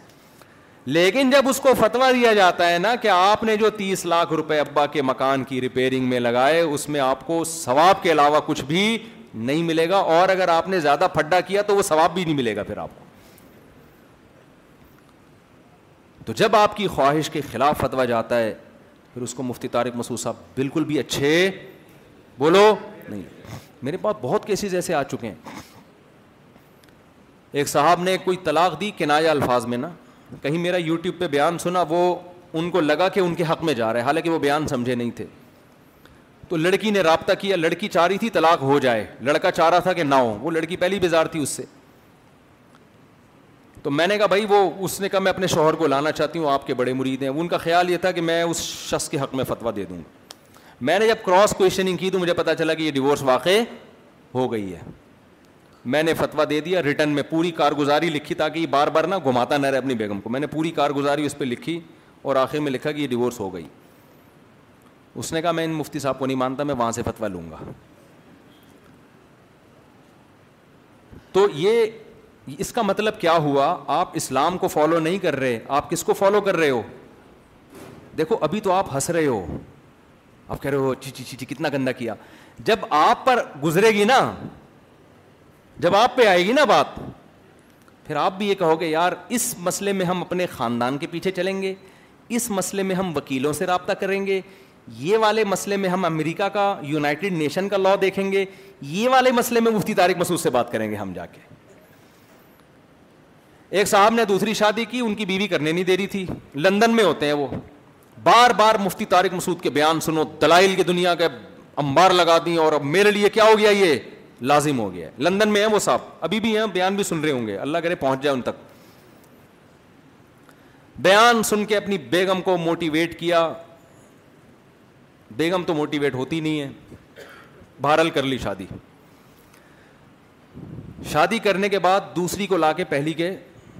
گھر میں ہی ڈال دیا لا کے اب وہ بےچاری عورت پاگل ہو رہی ہے سوکن سوکن کو کہاں برداشت کرتی ہے بھائی لڑائیاں ہو رہی ہیں ان کی اس خاتون نے مجھ سے رابطہ کیا کہ آپ کا بیان سن کے انہوں نے سیکنڈ میرج کی ہے تو میں نے کہا میرا بیان سن کے اگر سیکنڈ میرج کی ہے تو اسلام یہ کہتا ہے کہ دوسری بیوی کو آپ پہلی کے ساتھ زبردستی ٹھونس بولو نا ہمارے نبی کی نو بیویاں تھیں تو گھر بھی نو نو الگ الگ گھر تھے نو گھر تھے میں نے کہا آج کل دو بہنیں اکٹھی نہیں رہتی ہیں سوگنوں کا مکان سے مسئلہ ہو گیا انہوں نے کہا آپ میرے ہسبینڈ کو سمجھائیں میں نے کہا ہسبینڈ کو فون دو ہسبینڈ بات کرنے کے لیے تیار بولو بات ہی نہیں کر رہا نہ بات سن رہا ہے یہ اگر میں بہت ہیں ایسے اتنے ہیں کہ واقعات میں سنانا شروع کروں فجر ہو جائے گی واقعات ختم نہیں ہوں گے جس کا جو مطلب ہوتا ہے اس کو وہ والا اسلام اچھا لگتا ہے ہر آدمی کو چاہیے میرا والا اسلام چاہیے مجھے اس کا مطلب بھائی آپ تو اسلام کو ڈھال بنا رہے ہو یہ تو بہت بڑے غزب کو دعوت دے رہے ہو اللہ کے غزب کو ایک مسجد کے امام صاحب نے ایسا کیا اکثر مسجد کے امام ایسے ہوتے نہیں ہیں آپ اماموں سے بدگمان نہ ہو لیکن ظاہر ہے اور امام تو غلط ہوتے ہی نہیں ہے لیکن بعض دفعہ غلط آدمی امام بن جاتا ہے سمجھ رہے ہیں امام غلط نہیں ہوتے بعض دفعہ غلط آدمی کیا کیا بن بن دھوکہ دے کے جاتا ہے امام امام وہ صاحب نے کیا کیا کیا لوگوں سے چندے لینا شروع مسجد کے نام پہ کمیٹی والوں نے کہا آپ حساب تو دیں حضرت کتنا پیسہ آیا کہاں جا رہا ہے ہم جو کمیٹی بنی ہوئی ہے اس میں اکاؤنٹنٹ موجود ہے وہ چندے کی رسیدے لے کے بیٹھا ہوا ہے اس کو دینا آپ آپ اپنے طور پہ کیوں چندہ کر رہے ہیں اچھا امام صاحب قرآن و حدیث سنا رہے ہیں آیتیں سنا رہے ہیں مسجد جس نے تعمیر کی اس کو اتنا ثواب اور جو اللہ کی راہ میں صدقہ کرے گا اتنا ثواب اور صدقے کے ثواب اور جہنم کی آنکھ سے جو ایک کھجور کا ٹکڑا دے کے بچو تو پانچ روپے دے کے کیوں نہیں بچ سکتے لوگ جوش میں پیسے پہ پیسہ بہت ساری قرآن آیات سنا کے چندہ اکٹھا ہو رہا ہے اب جب ان سے کمیٹی والے کہہ رہے ہیں بھائی حساب دو تو اب وہ والی آیتیں جو علماء کی فضیلت پر آیتیں ہیں امام کے احترام والی آیتیں کہ امام سے تمیز سے بات کرنا اسلام میں کیا ہے بولو نا ضروری ہے کمیٹی والے نے تمیز سے کہا حضرت ایکسکیوز می سر آپ کائنڈلی امام صاحب پلیز آپ یہ حساب دے دیں کہ کتنا پیسہ آیا اور یہ کہاں کہاں جا رہا ہے کائنڈلی اس کا آپ کیا کر دیں حساب تمیز سے you should celebrate yourself every day but some days you should celebrate with yourself whether you one memorable unforgettable moment اور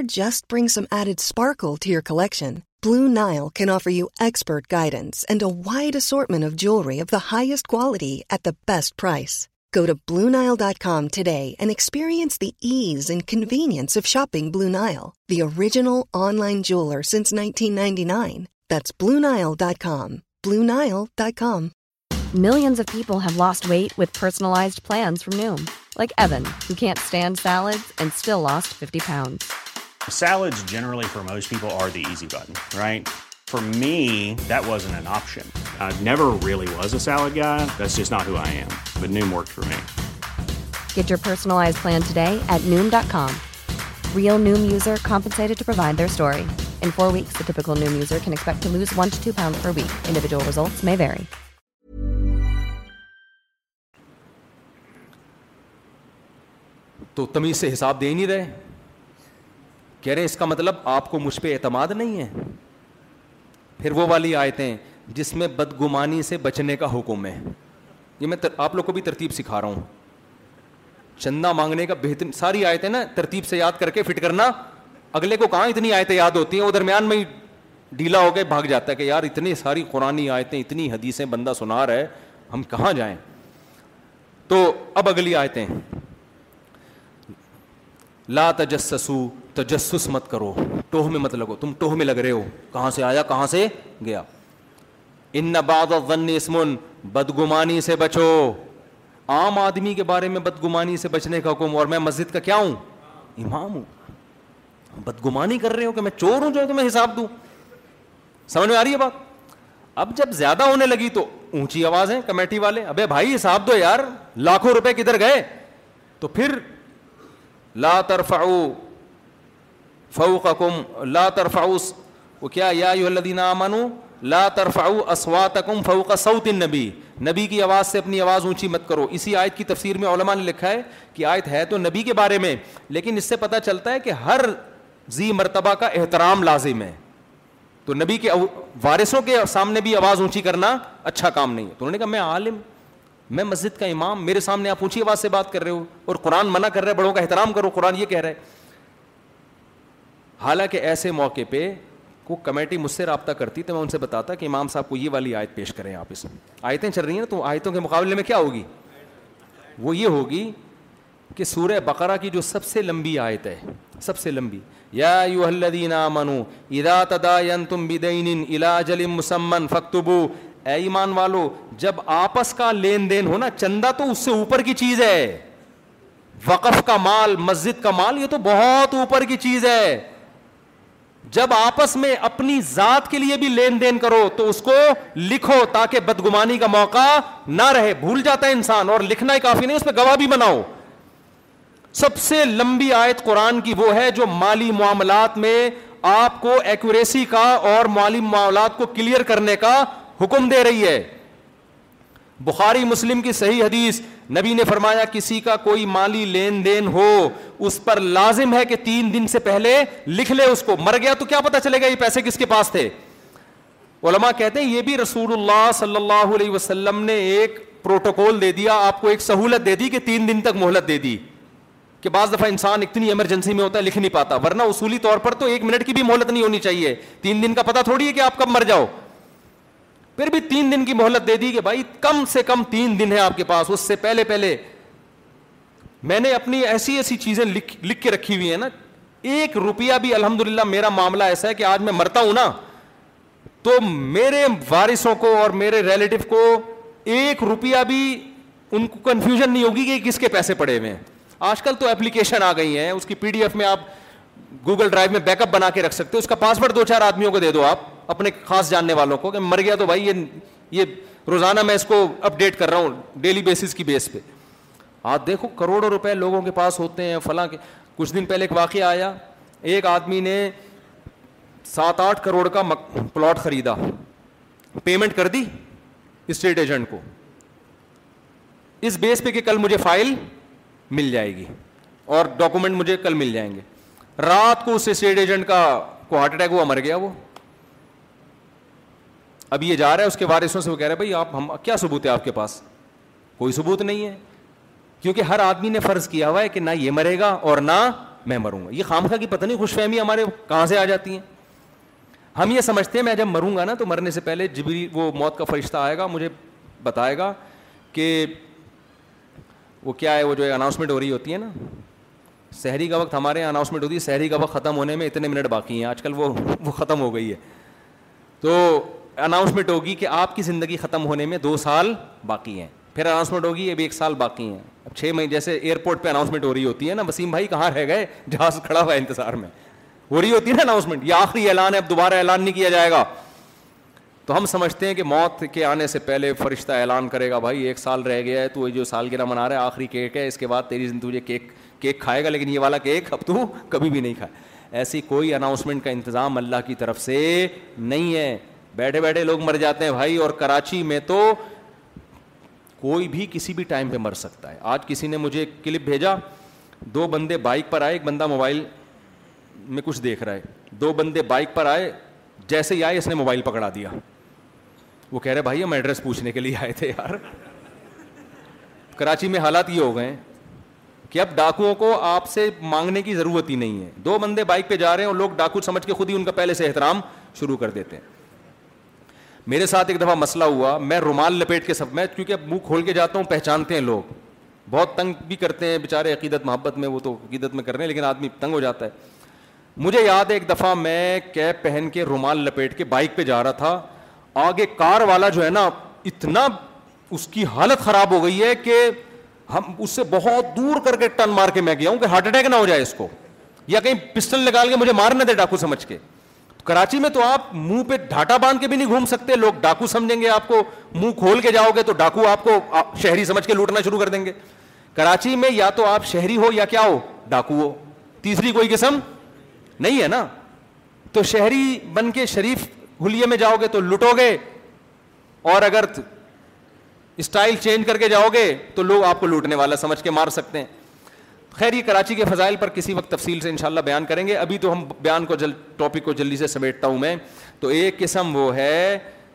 کہ جو اپنی مطلب کا اسلام جب اپنی مطلب کا ایک خاتون نے کھلا لیا کورٹ سے بہت دفعہ کورٹ کا کھلا معتبر نہیں ہوتا کورٹ نے وہ شریعت کا لحاظ نہیں کیا ہوتا بس جو بھی عورت جا رہی ہے کورٹ تو ڈگریاں پھینک رہی ہے ایسے نا پکڑائی جا رہی ہے لے بھائی طلاقیں دیتی جا رہی ہے ہر دفعہ تو بعض ریزن معقول ہوتی ہیں بعض غیر نامعقول ہوتی ہیں تو ہم خواتین سے کہتے ہیں جب کورٹ کھلا دے تو کسی مفتی سے پراپر فتویٰ بھی لو کہ یہ ڈیورس ہوئی ہے بھی کہ نہیں ہوئی تو خاتون نے ایک فتویٰ لیا ڈیورس نہیں ہوئی تھی انہوں نے کہا نہیں میں کورٹ کے خلا کو مانتی ہوں اسلامی کنٹری ہے ایکچولی اسلام اور ہمارا آئین اسلامی ہے اور کورٹ کے خلا بس ہم تو اسی کے پابند ہیں عدالت نے خلا دے دیا اب جب گھر بیٹھی ہیں دس سال تک ان کو دوبارہ رشتہ بولو نہیں ملا پھر مجھے فون کیا کہ جی یہ سنا ہے کورٹ کا کھلا شرن معتبر نہیں ہوتا میں پرانے والے کے پاس جانا چاہتی ہوں اور بعض دفعہ یہ بھی ہوتا ہے کہ پرانے کی ڈیتھ ہو جاتی ہے اس کی وراثت کے لیے کیا کہ کورٹ کا کھلا معتبر نہیں ہے تو میں نے کہا کہ جب کھلا لیا تھا اس وقت پوچھتی نا کہ یہ معتبر ہے بھی کہ نہیں ہے تو یہ چل رہا ہے مارکیٹ میں تو دیکھو دنیا میں قانون کی گرفت سے لوگ بچتے ہیں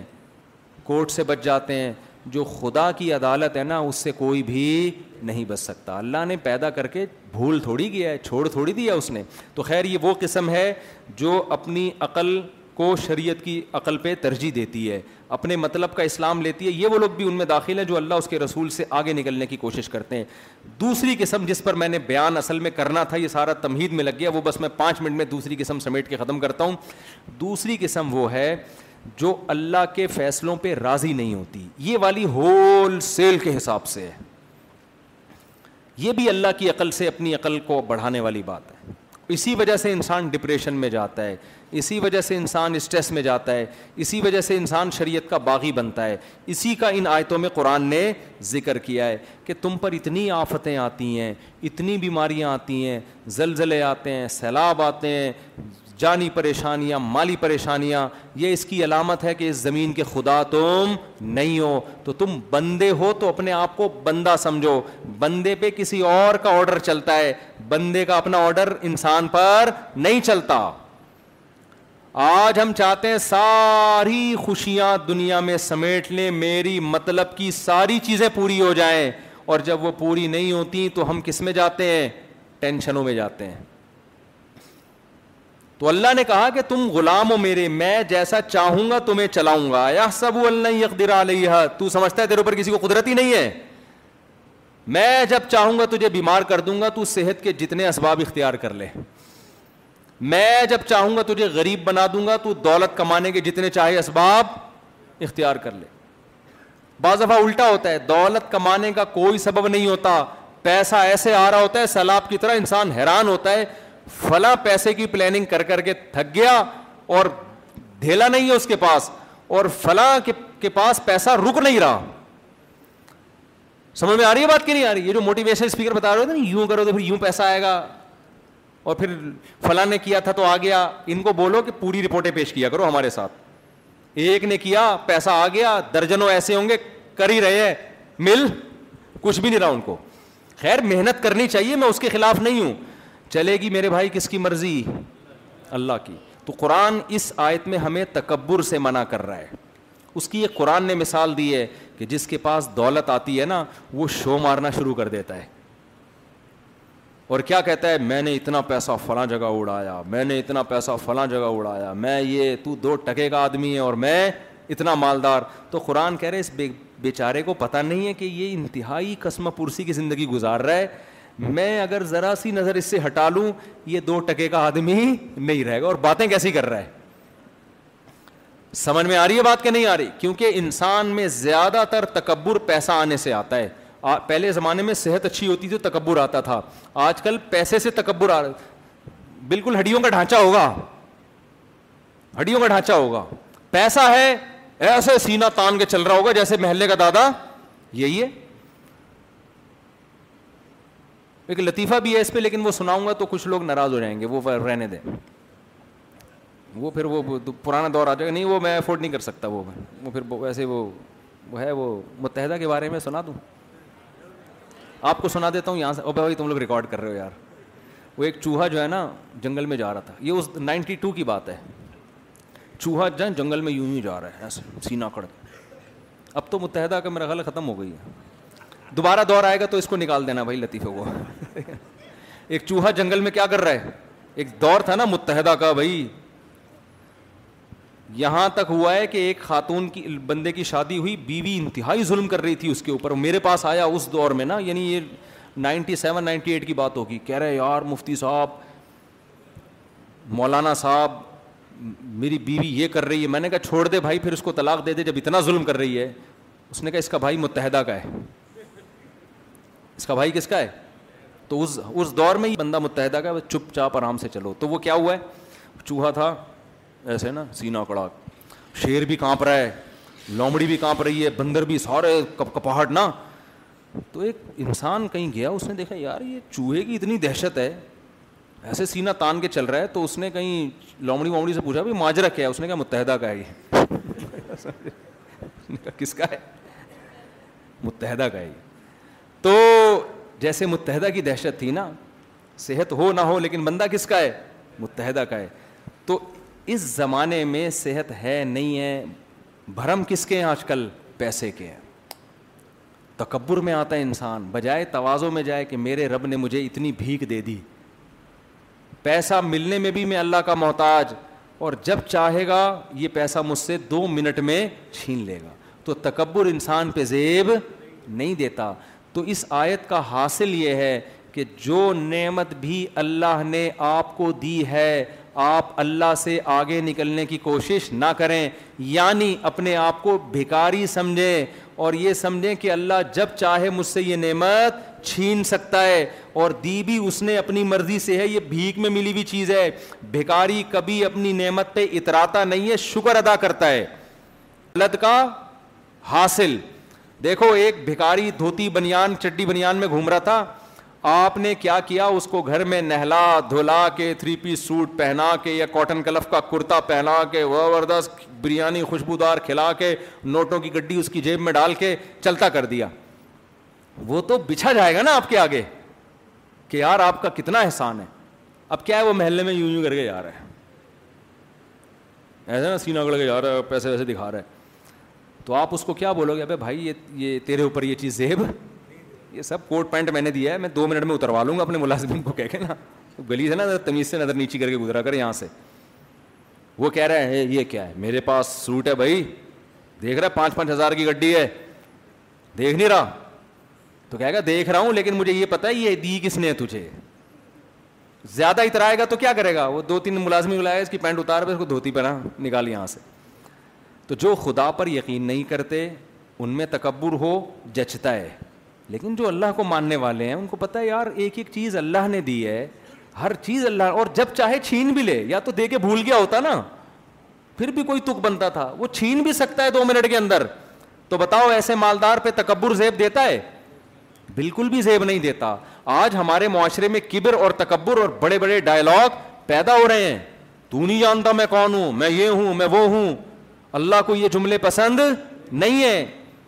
اور تکبر ایک ایسی بیماری ہے جس کی نقص سزا ملتی ہے بہت سے گناہوں کی سزا آخرت میں جو بھی اکڑا ہے نا دنیا میں اللہ نے اس کو ذلیل کیا ہے اکڑ اللہ کو پسند نہیں ہے جو بھی دنیا میں آپ دنیا کی ہسٹری اٹھا کے دیکھو فرعون اکڑا تھا دنیا میں غرق کیا اللہ نے اس کو آخرت تک موخر نہیں کیا اپنے سیاست دانوں کو دیکھ لو جو اکڑا ہے اللہ نے اس کی اکڑ کو ختم کیا ہے اور جتنا کرتے ہیں نا اتنا ہی اللہ رسوا کرتے ہیں تو اس لیے اللہ نے سورت میں کیا کہا ایا سب اللہ اکدیرا علیہ احاد یہ تم کہتے ہو اتنا پیسہ ہاں شکر کے طور پہ بیان کرنے میں کوئی حرج نہیں ہے اور شکر کیا ہے تکبر کیا یہ آپ کے دل خود آپ کو بتائے گا کہ کب میں شو مار رہا ہوں اور کب میں تکبر کر رہا ہوں تو سورت کی دو تین آیتیں رہ گئی وہ میں بیان کر کے بات ختم کرتا ہوں آگے اللہ نے کہا جو عقل مند لوگ ہیں نا جو یہ سمجھتے ہیں کہ ساری نعمتیں ہمیں کس نے دی ہیں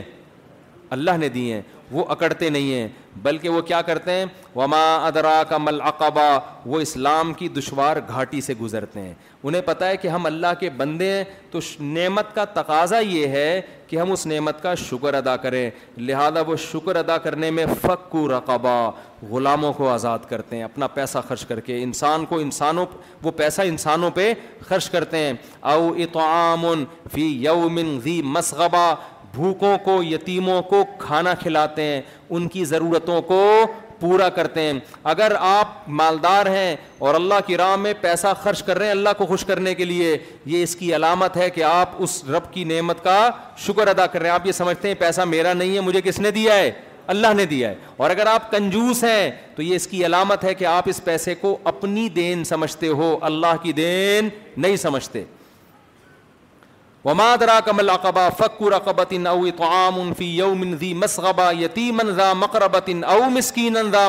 ایسے لوگوں کو تلاش کرے جن کو بھوک نے مٹی سے ملا دیا ہے قرآن کہہ رہے ان کو کھلاؤ کھانا جا کے صرف کھانا نہیں ہے یہ تو کھانا تو ایک مثال ہے ان کی ضرورتوں کو پورا کرو تو آج ہمارے معاشرے میں بخل اور کنجوسی بہت بڑھ رہا ہے پیسہ آ رہا ہے لیکن شوگر کی نعمت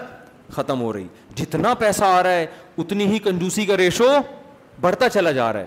تو اللہ تعالیٰ ہمیں سخی بنائے شکر ادا کرنے والا بنائے نعمت پہ اترانے کے بجائے نعمت پہ شکر کوئی بھی نعمت صحت اللہ نے دی بھائی اللہ اللہ کا کی دین ہے ہم اکڑتے نہیں ہیں کوئی بھی نعمت اللہ علم دیا بھائی اللہ کی دین ہے آپ نے گوروں سے کبھی نہیں سنا ہوگا کہ وہ یہ الفاظ کہتے ہوں میں ڈاکومنٹریز دیکھتا ہوں بہت میں نے دیکھا بڑے ایک جنگل میں نا بڑی خوبصورت ڈاکومنٹری کسی گورے نے بنائی ایسے خوبصورت پرندے اور ایسے ان کی ان کا پورا لائف اسٹائل نا بڑا ایک موجزانہ قسم کا صاف پتہ چلتا ہے یہ خدا نے بڑے یعنی تسلی سے بنایا ہے اس جانور کو آپ جب اربوں کی ڈاکومنٹری دیکھیں گے نا اربوں کی نیچے بار بار لوگوں نے کمنٹس میں اللہ کی تعریف کی ہوتی ہے سبحان اللہ کیا خدا نے اس کو بنایا ہے وہ دکھا رہے ہیں جی پرندہ چونچ مار کے گھونسلہ بنا رہا ہے بڑا خوبصورت گھونسلہ بنا دیا تو نیچے عرب چونکہ مسلمان ہیں نیچے کمنٹس میں سب نے کس کی تعریفیں کی ہوتی ہیں اللہ کی لیکن آپ جو گوروں کی ڈاکومنٹریز دیکھو گے نیچے گوروں کے کمنٹس دیکھو گے کہیں بھی گاڈ کا تصور بولو امیزنگ بہت زبردست واہ beauty of natural beauty of nature یہ چیزیں چل رہی ہوتی ہیں میں کہتا ہوں یار کیسے دل سیاہ ہو گئے نا اتنی بڑی بڑی چیزیں دیکھ کر بھی کسی کے منہ سے یہ نہیں پھوٹ رہا کہ گاڈ کیسا اللہ نہیں بولتے گاڈ ہی بول دو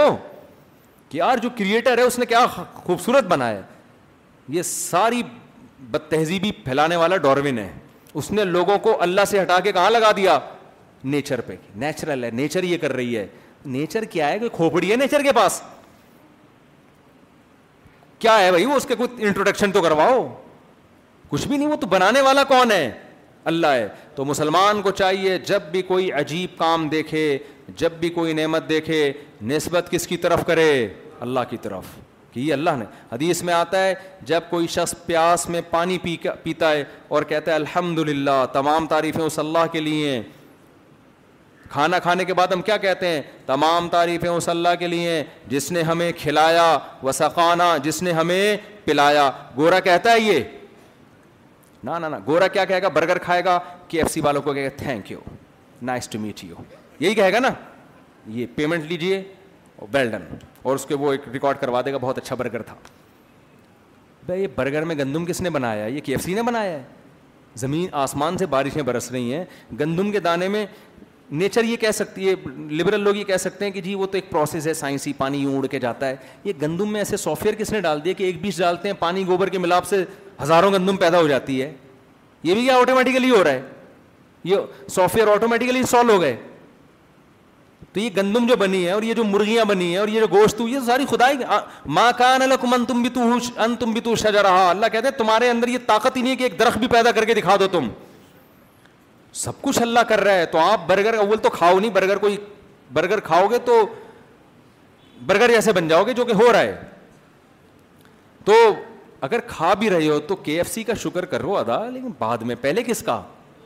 الحمد للہ اطامنا تمام تعریفیں اس اللہ کے لیے جس نے ہمیں کھلایا وسقانا اور جس نے ہمیں پلایا اس دعا کا ایک بڑا فائدہ پتہ ہے کیا ہوگا ایک دم دماغ جائے گا کہ اللہ جس کیفیت میں کھلانا چاہ رہے اسی میں کھا لو نا اللہ نے تو برگر بنا کے نہیں کھلایا نا کیا خیال ہے اللہ ہمیں چربی کھلاتا ہے جانور کی ہم کوکنگ آئل کھاتے ہیں اس کے فیٹ کو ہاتھ نہیں لگاتے تو اللہ تو کہہ رہا ہے یہ گوشت جو میں نے پیدا کیا اسی میں پکانے کے لیے جانور کے اندر چربی بھی رکھی ہے اس چربی کو ڈاکٹروں نے پھکوا دیا ہم سے اور کوکنگ آئل کے ڈبوں میں ہمیں لگا دیا ہے لہٰذا کوئی ڈبے جیسا بن رہا ہے کوئی برگر جیسا بن رہا ہے تو وہ کھایا کریں جو جانور کے اندر چربی ہے وہ فائدے مند چیز ہے بچوں کو بھی اسی کا یہ جو بچے چیچی کر کے چربی تھوکرے ہوتے ہیں نا یہ پٹھانوں کے بچوں کو دیکھو چربی کھا کے ایک پٹھان بنتے ہیں وہ بڑے ہو کر حقیقت ہے یہ میں نے تو دیکھا ہے گاؤں کے بچوں کو چربی کھا رہے ہوئے مضبوط ہو جاتے ہیں یہ میڈیکل سائنس جو ابھی جدید تحقیق ہے وہ آپ کو چربی کھانے کا مشورہ دے رہی ہے کوکنگ آئل سے آپ کی جان چھڑا رہی ہے تو نیچرل چیزوں پہ آ جاؤ خیر تو اللہ ہم ہم دعا مانگتے ہیں تمام تعریفیں اس اللہ کے لیے جس نے ہمیں برگر کھلایا آپ کھلائی برگر تو کیا کریں جس نے ہمیں سکانا جس نے ہمیں پیپسی پلائی نبی تو یہ دعا پڑا کرتے تھے کہ اونٹ کا گوشت اور چربی کھلائی اس اللہ نے ہمیں بکری کا دستہ کھایا کرتے تھے آپ بکری کا شانہ بکرے کا گوشت آپ کھایا کرتے تھے اور وہ بھی ان کوکنگ آئل میں پکا کے نہیں چربی میں پکا کے مجھے ایک حدیث سننے میں بڑا مزہ آیا بس وہ سنا کے بیان ختم کرتا ہوں جب بھوک لگ رہی ہوتی ہے نا تو وہ والی حدیثیں سننے میں مزہ آتا ہے جن میں کھانے پینے کا تذکرہ ہو ہم جب حج میں تھے اس سال تو آپ کو پتہ ہے حج بڑا ٹف ہوتا ہے پانچ دن جو حج کے ہیں نا وہ کتنا ہی وی آئی پی حج ہو وہ پانچ دن بڑے ہی ٹف ہوتے ہیں تو جو بقرعید کا دن تھا نا دس دل ہجا اس دن بڑی شدید بھوک لگ رہی تھی پیدل چل چل کے مادھے ہو گئے تھے اس میں رمی بھی کرنی ہے منا سے پیدل چل کے آنا ازر سے مزدلفہ سے بڑی حالت خراب ہو گئی تھی نا تو ایک عالم تھے ہمارے ساتھ سفر میں انہوں نے فوراً حدیث سنائی کہ نبی صلی اللہ وہ وہ معلم بھی تھے وہ حدیث میں بھی بیان میں بیٹھا ہوا تھا وہ حدیث سنا رہے تھے کہ رسول اللہ صلی اللہ علیہ وسلم نے جب ایام نہر تھا رمی سے فارغ ہوئے تو آپ صلی اللہ علیہ وسلم نے فرمایا علیہ صحادہ یوم النہر علیہ صحادہ یوم النہر کیا یہ یوم نہر نہیں ہے قربانی کا دن نہیں ہے صاحب نے کا ضرور آپ نے اونٹ نہر کی سو اونٹ نہر کی آپ صلی اللہ علیہ وسلم ساٹھ اپنے ہاتھوں سے اور باقی پھر حضرت علی رضی اللہ تعالیٰ سے ان سو کے سو اونٹ میں سے تھوڑا تھوڑا گوشت لے کے آپ کے لیے شوربہ بنایا گیا کوکنگ آئل اس میں بولو اسی کا فیٹ اسی کی چربی میں اس کو بوائل کیا گیا اور وہ شوربہ آپ صلی اللہ علیہ وسلم نے مینا میں بقرعید والے دن پیا ہے میں سوچ رہا تھا کتنا مزہ آیا ہوگا یار ہے بھائی اور کتنی طاقت آئی ہوگی باڈی کے اندر تازہ گوشت قربانی کا آپ ذرا ٹرائی کر کے تو دیکھیں اپنے خرچے پہ ایک دفعہ آپ ٹرائی کریں سمجھ رہے ہیں بہت مزہ آئے گا بھوک کے وقت آپ یہ پئیں پیٹ خراب نہیں ہوگا جزو بدن بنے گا دیسی اور آرگینک غذاؤں سے بہت فائدہ ہوتا ہے تو میں سوچ رہا تھا یار اتنا مجھے دل چل رہا تھا یار میں بھی کہیں سے کہیں بکرا شکرا کاٹ کے یا کوئی بھی چیز کاٹ کے اس کا شوربا بنا کے پیوں میں ہم کیا کرتے ہیں آئل ڈال کے بیٹا کر دیتے ہیں خیر تو یہ حدیث سننے میں بڑا مزہ آ رہا تھا اس وقت نا اور کیسے نبی کی زندگی کیسی نیچرل اور اس دور میں سب کی ایسی نیچرل زندگی ہوتی ہے اب کس کیسی مصنوعی چیزوں میں ہم لگ گئے ہیں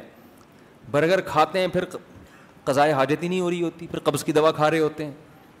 وہ برگر بھی تو برگر ہے نا وہ آتے ہماری اللہ نے برگر کے حساب سے پراٹھا پھر بھی ہضم ہو جائے گا سمجھ لو پراٹھوں کے خلاف لوگ تقریریں کرتے ہیں اور جو برگر جو اس سے بڑی خطرناک چیز ہے اس کے خلاف نہیں خیر آپ کھائیں برگر جو مرضی کھانا کھائیں تو میں یہ عرض کر رہا تھا کہ کیا عرض کر رہا تھا میں ہاں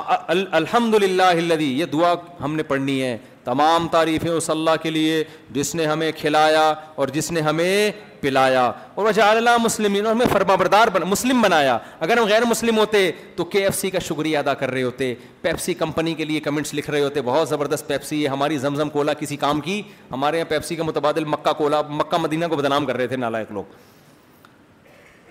جب بائیکاٹ کیا نا کہ پیپسی کا بائیکاٹ آؤٹ تو یہاں زمزم کولا آ گیا مکہ کولا آ گیا تو لوگ کہہ رہے تھے یہ کھانسی کا شربت زیادہ لگ رہا ہے کولا اس میں کم ہے تو کیوں مذہبی جگہوں کے نام رکھ کے اپنی پروڈکٹ کا مذاق اڑواتے ہو یار مکہ کو کیوں بدنام کر رہے ہو کوئی اور نام رکھ دو وسیم کولا رکھ دو ستار کولا رکھ دو انڈا موڑ کولا رکھ دو کچھ بھی رکھ دو تو مکہ مدینہ کو ان چیزوں میں حرام ناجائز نہیں ہے لیکن تھوڑا سا سوچنا چاہیے نا ایسے موقع پہ تو خیر تو ہم تیسرے نمبر پہ کیا کہتے ہیں اس کا بھی شکر جس نے ہمیں مسلم بنایا مسلم بنایا تو آج ہم کھانے کے پہلے اللہ کا شکر ادا کر رہے ہیں بعد میں کے ایف سی والوں کا اور پیپسی والوں کا شکر ہم بعد میں ادا کر رہے ہیں اور زیادہ پکے مسلمان بن گئے تو پھر کے ایف سی سے جان ویسی چھوڑ جائے گی آپ کی پھر ہم کھائیں گے دیسی مرغا اور پھر ہم اللہ کا پہلے شکر ادا کریں گے اور جس نے اب تک دیسی مرغیوں کو پال کے رکھا ہوا ہے نا جس کی وجہ سے ہمیں دیسی مل جاتی ہے اس کا پھر اگلے نمبر پہ آپ شکریہ ادا کریں گے تو یہ اللہ کی نعمت ہے اس نعمت کو برقرار رکھیں بات بات پہ ہم کس کا شکر ادا کریں گے اللہ کا اور اسی کا احسان مان کے پھر اس کی راہ میں خرچ بھی کریں گے اس سور بلد کا حاصل ہے اللہ ہم سب کو سمجھنے کی عمل کی توفیق عطا فرمائے پانچ منٹ ہیں آپ کے پاس بیان بہت لمبا ہو گیا ہے تو پانچ منٹ میں کسی نے کوئی بہت ہی امپورٹنٹ سوال پوچھنا ہو تو پوچھ لیں امپورٹنٹ زیادہ نہیں ہے تو اسکپ کر دیں اس کو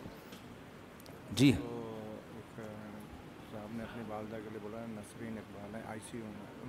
اچھا بھائی ایک صاحب نے اپنی والدہ کے لیے دعا کا کہا ہے آئی سی روم میں دل سے دعا ہے اللہ تعالیٰ ان کو شفا آفر میں آپ بھی دعا کریں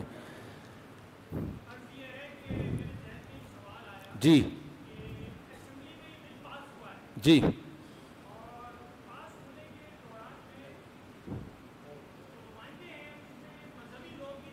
جی جی جی جی جی جی جی جی بھائی ان کا سوال یہ ہے کہ جب یہ غیر شرعی bill L G B T کا پاس ہوا ہے تو اس میں اسمبلی میں تو مذہبی لوگ بھی موجود تھے تو یہ پاس ہو کیسے گیا انہوں نے اس کے خلاف آواز کیوں نہیں اٹھائی یہ ان کا اعتراض ہے مذہبی جماعتوں پر دیکھیں مذہبی جماعتوں میں جو سینیٹر مشتاق احمد ہیں جماعت اسلامی کی طرف سے انہوں نے بھرپوز آواز اٹھائی ہے پہلی بات تو یہ اور انہیں کی آواز اٹھانے کی وجہ سے ہم تک یہ مسئلہ پہنچا اور ہم احتجاج ریکارڈ کروا رہے ہیں تو جماعت اسلامی نے اس میں اپنا کردار ادا کیا ہے باقیوں نے کیوں ادا نہیں کیا تو معین اختر کا میں ایسے موقع پہ اثر بتاتا ہوں کہ انور مقصود نے ففٹی ففٹی میں معین اختر سے پوچھا کہ آپ کے ماموں کیا کرتے ہیں تو معین اختر نے کہا ماموں کی باتیں آپ ماموں سے پوچھیں انٹرویو کے لیے مجھے بلائے تو مجھ سے میرے بارے میں پوچھیں ماموں کی باتیں آپ اس سے کس سے پوچھیں ماموں سے جے یو آئی کی باتیں آپ ان سے پوچھیں کہ انہوں نے احتجاج کیوں نہیں کیا آپ کر رہے ہیں احتجاج تو اس وقت کیوں نہیں کیا جہاں تک مجھے نالج ہے لیکن میں وہ نالج شیئر کرتا ہوں تو ایک تماشا نہ بن جائے مجھے نالج یہ ہے کہ ان کو دھوکہ دیا گیا ہے انگلش میں جو مسودہ تھا کچھ اور تھا اردو میں اس کی ٹرانسلیشن جان بوجھ کر غلط کی گئی ہے لیکن بہرحال ایک سوالیہ نشان ہے کہ مذہبی جماعتوں کو اتنی آسانی سے بے وقوف کیسے بنا دیا ان کو چاہیے تھا نا کہ ان کو پتہ ہونا چاہیے بھائی شرارتیں ہوتی ہیں دیکھیں مذہبی جماعت تو کوئی بھی اس کو سپورٹ نہیں کرے گی کبھی بھی نہیں کرے گی لیکن یہ بہرحال ایک بہت بڑا ایک غیر ذمہ داری کا ثبوت دیا ہے کہ آپ کو چاہیے تھا کہ آپ خود اس کی ٹرانسلیشن یہ ایک ایک بہرحال سوال ہے میری ملاقات ہوئی تو میں بھی پوچھ لوں گا آپ کی ہوئی تو آپ بھی پوچھیں لیکن ماموں کی باتیں کس سے پوچھی جائیں گی ماموں سے پوچھی جائیں گی وہ مجھ سے نہیں پوچھی جائیں گی یہ سوال ہے ان کو چاہیے اس کا جواب وہ ریکارڈ کروائیں ورنہ ایک سوال یہ نشان ہے بہت بڑا تو ان کو چاہیے کہ اس کی وضاحتی بیان جاری کریں اس کے اوپر وہ کہ کیوں ایسا ہوا ہے جناب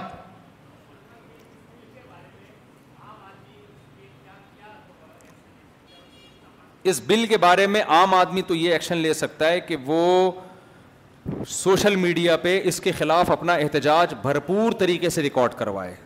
اس کا بڑا اثر پڑتا ہے ہم اس کو سمجھتے ہیں فضول ہے ایسا نہیں ہے میرے کچھ بیانات ایسے تھے جو میں نے کیے ہیں اس کا ایسا اثر پڑا ہے کہ وہ قانون پاس ہونے سے رہ گیا کیونکہ وہ بیان ہر چینل نے وائرل کیا ہے تو ایسا نہیں ہے کہ ہم جب سوشل میڈیا پہ آواز اٹھاتے ہیں کوئی ایسا نہیں پڑتا اثر پڑتا ہے ہمارے حکمران ہل تبھی تو ہمارے حکمرانوں نے گھننے بن کے یہ قانون کو پاس کرایا ہے کہ پبلک کو پتا نہ چلے ان کو پتا تھا پبلک کو پتا چل گیا پھیل گیا تو ہمارے لیے مشکل ہو جائے گی تو آپ بھرپور طریقے سے احتجاج ریکارڈ کروائیں اور ان پہ بھی بیرونی دباؤ ہے تاکہ وہ کہیں بھائی ہماری عوام اس کو ایکسیپٹ نہیں کر رہی ہے تو یہ کام تو فوری طور پہ کرنا چاہیے جی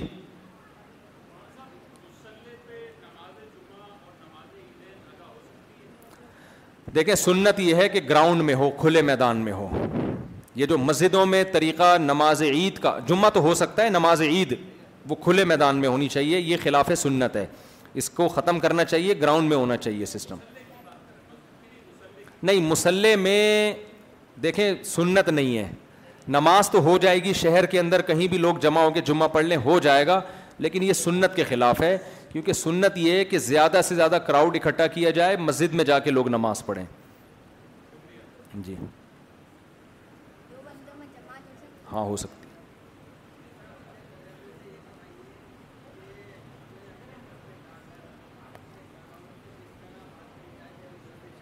کیا کہہ رہے ہیں یہ کہہ رہے ہیں اپنے تجربے سے بتائیں کہ ہم اپنے گھر جا کے دوسری شادی کی بات کرنا چاہتے ہیں تو کیسے کریں تجربہ یہ کہ طبیعت سے پٹیں گے آپ یہی تجربہ ہے ہیلمٹ پہن کے جائیں آپ بات کریں اور پٹیں پھر پتا چل جائے گا آپ میں کرنے کا دم ہے یا نہیں پٹ کے بھی کر لی اس کا مطلب سنبھال سکتے ہو اور ڈر گئے تو اس کا مطلب یہ آپ کے بس کا کام نہیں ہے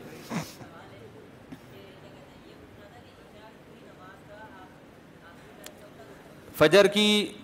کی نماز شروع فجر کا ٹائم شروع ہونے سے پہلے پہلے عشاء پڑھیں گے تو قضا نہیں کہلائے گی لیکن آدھی رات سے زیادہ عشاء میں تاخیر کرنا یہ جائز نہیں ہے شدید مکرو ہے یہ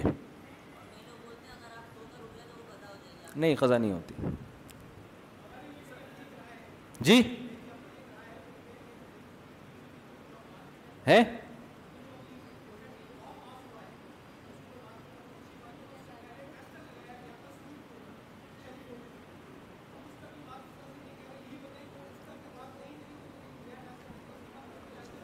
جی ہاں بالکل صحیح کہہ رہے ہیں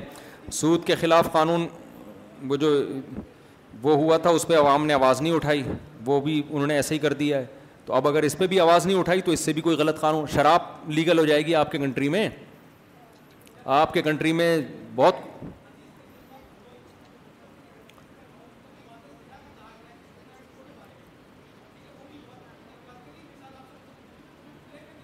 جی بالکل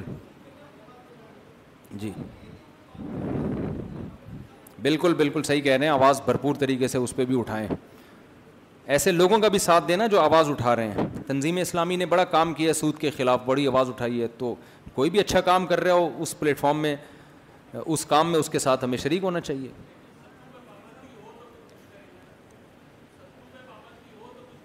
ستو جی ہاں جی ہاں جی ہاں جی ہاں۔ جی جناب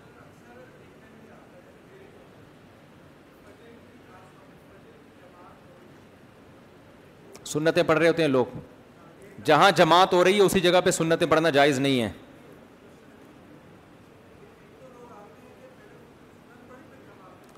جہاں جماعت ہو رہی ہے وہاں پر آپ سنتیں نہیں پڑھ سکتے سنتیں پڑھنی ہے بالکل پیچھے جا کے پڑھیں ہاں بشرطے کے جماعت میں شامل ہونے کا یقین ہو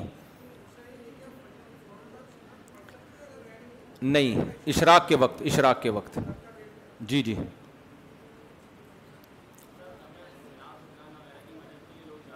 جی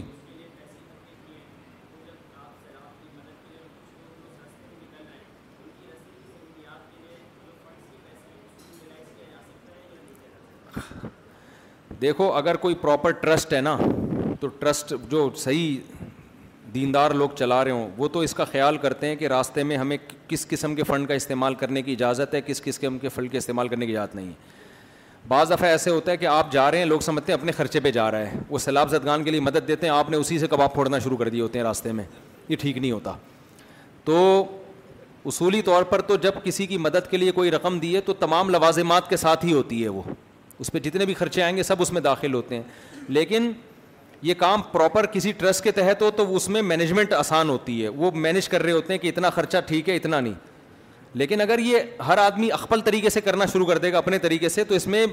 خیانت کا امکان زیادہ ہے ویسے بھی کوئی بھی اٹھ کے کہے میں سلاب زدگان کی مدد کے لیے جا رہا ہوں پیسے نہ دیں جب بھی ملک میں کوئی ایسی پریشانی آتی ہے تو خوب سمجھ لیں چوروں کا ریشو زیادہ ہوتا ہے نیک لوگوں کا ریشو کم ہوتا ہے غلط لوٹنے والے زیادہ ہوتے ہیں اس میں ہمارے یہاں تو ٹرسٹ بہت سے ایسے ہیں جو پیسہ کمانے کے لیے ان کو پتا تھا کہ یار اور کوئی طریقہ نہیں ہے تو یہ بنا لو تو وہ غریبوں کی بھی مدد کر رہے ہوتے ہیں دبا کے پھوڑ پھاڑ بھی رہے ہوتے ہیں آپ ایک چار دیواری کھڑی کریں چار یتیم بچے لا کے رکھ دیں شکل سے یتیم لگ رہے ہوں بشرتے کے وہ بلکہ یتیم نہ بھی ہوں شکل سے یتیم لگتے ہوں تو آپ ان کو لا کے بٹھا دیں آپ دیکھو دبا کے نوٹ چھاپنے کی مشین بن جاؤ گے آپ ان کو بھی کھلائیں آپ لیکن بچت آپ کی بہت زیادہ ہوگی لوگ اعتماد کریں گے یار ماشاء اللہ بچوں کو بکرے کھلا رہا ہے اور یہ اب کھا کتنا رہا ہے یہ نہیں دیکھتے لوگ تو آج کل خیانت کرنا کوئی مسئلہ نہیں ہے تو اس لیے جو بہت ہی مستند قسم کے ٹرسٹ ہوں ان پہ ٹرسٹ کریں ان کو آزمائیں پھر جا کے ان کے ساتھ تعاون کیا کریں میں ذاتی طور پر جس ٹرسٹ کو جانتا ہوں پاک ایڈ ویلفیئر ٹرسٹ ہے ہمارے شاگرد ہیں بہت ایکوریسی کے ساتھ بہت تمیز سے کام ہو رہا ہے پھر بعض ٹرسٹ ہوتے ایماندار ہیں مینجمنٹ نہیں ہے اب ہم نے جب سیلاب زدگان کی مدد کے لیے گئے ہم نے دیکھا بعض ٹرسٹ لا کے ایک ہی جگہ پہ ساری خوراک تقسیم کر رہے ہیں اب ایک آدمی کے پاس تو بیس بیس تھیلے راشن کے جمع ہو گئے اور ایک آدمی کے پہ ایک تھیلی بھی مل رہی تو مینجمنٹ ہی نہیں ہے تو یہ تمیز سے کام کریں تو پھر ثواب ملے گا ایم ہی پھینکنا ہے پیسہ تو اس کا تو پھر کچھ بھی کر لیں آپ بیٹھ کے اور ویسے بھی اپنا ذاتی ٹرک لے کے جائیں گے راستے میں لوٹے جائیں گے آپ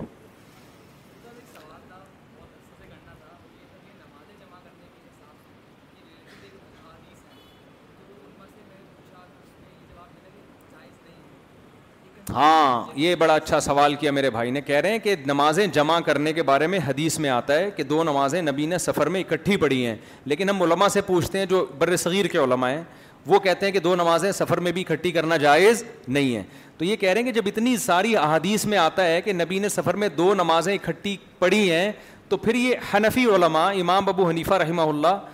ان کے جو فالوورز ہیں وہ کیوں کہتے ہیں کہ دو نمازیں اکٹھی پڑھنا جائز نہیں ہیں تو ہم حدیث کو مانیں یا ان علماء کی بات کو مانیں دیکھیں جن حدیثوں میں دو نمازیں اکٹھی پڑھنے کا آیا ہے نا ان میں اکٹھی کا ہے ان میں یہ نہیں ہے کہ نبی صلی اللہ علیہ وسلم نے ایک نماز کو قضا کر کے دوسرے وقت میں پڑھا ہے وہ اتنی واضح حدیث نہیں ہے اس کا میں خلاصہ میں نے اس پہ کلپ ریکارڈ کروایا بھی ہے میں دوبارہ بھی انشاءاللہ کسی وقت تفصیل سے ریکارڈ کرواؤں گا دیکھو امام ابو حنیفہ رحمہ اللہ تعالیٰ جن کو امت میں سب سے زیادہ فالو کیا گیا ہے اس کی وجہ کیا ہے امام ابو حنیفہ سب سے پہلے دلیل لیتے ہیں قرآن سے انہوں نے قرآن کو اصل بنایا ہے کہتے ہیں جب قرآن کے اگینسٹ اگر کوئی حدیث ہوگی تو جب تک اسی درجے کی متواتر نہیں ہوگی اس وقت تک اس کی وجہ سے قرآن کے حکم کو چینج نہیں کیونکہ قرآن کے الفاظ ورڈنگ بھی محفوظ ہے اس کی میننگ بھی محفوظ ہیں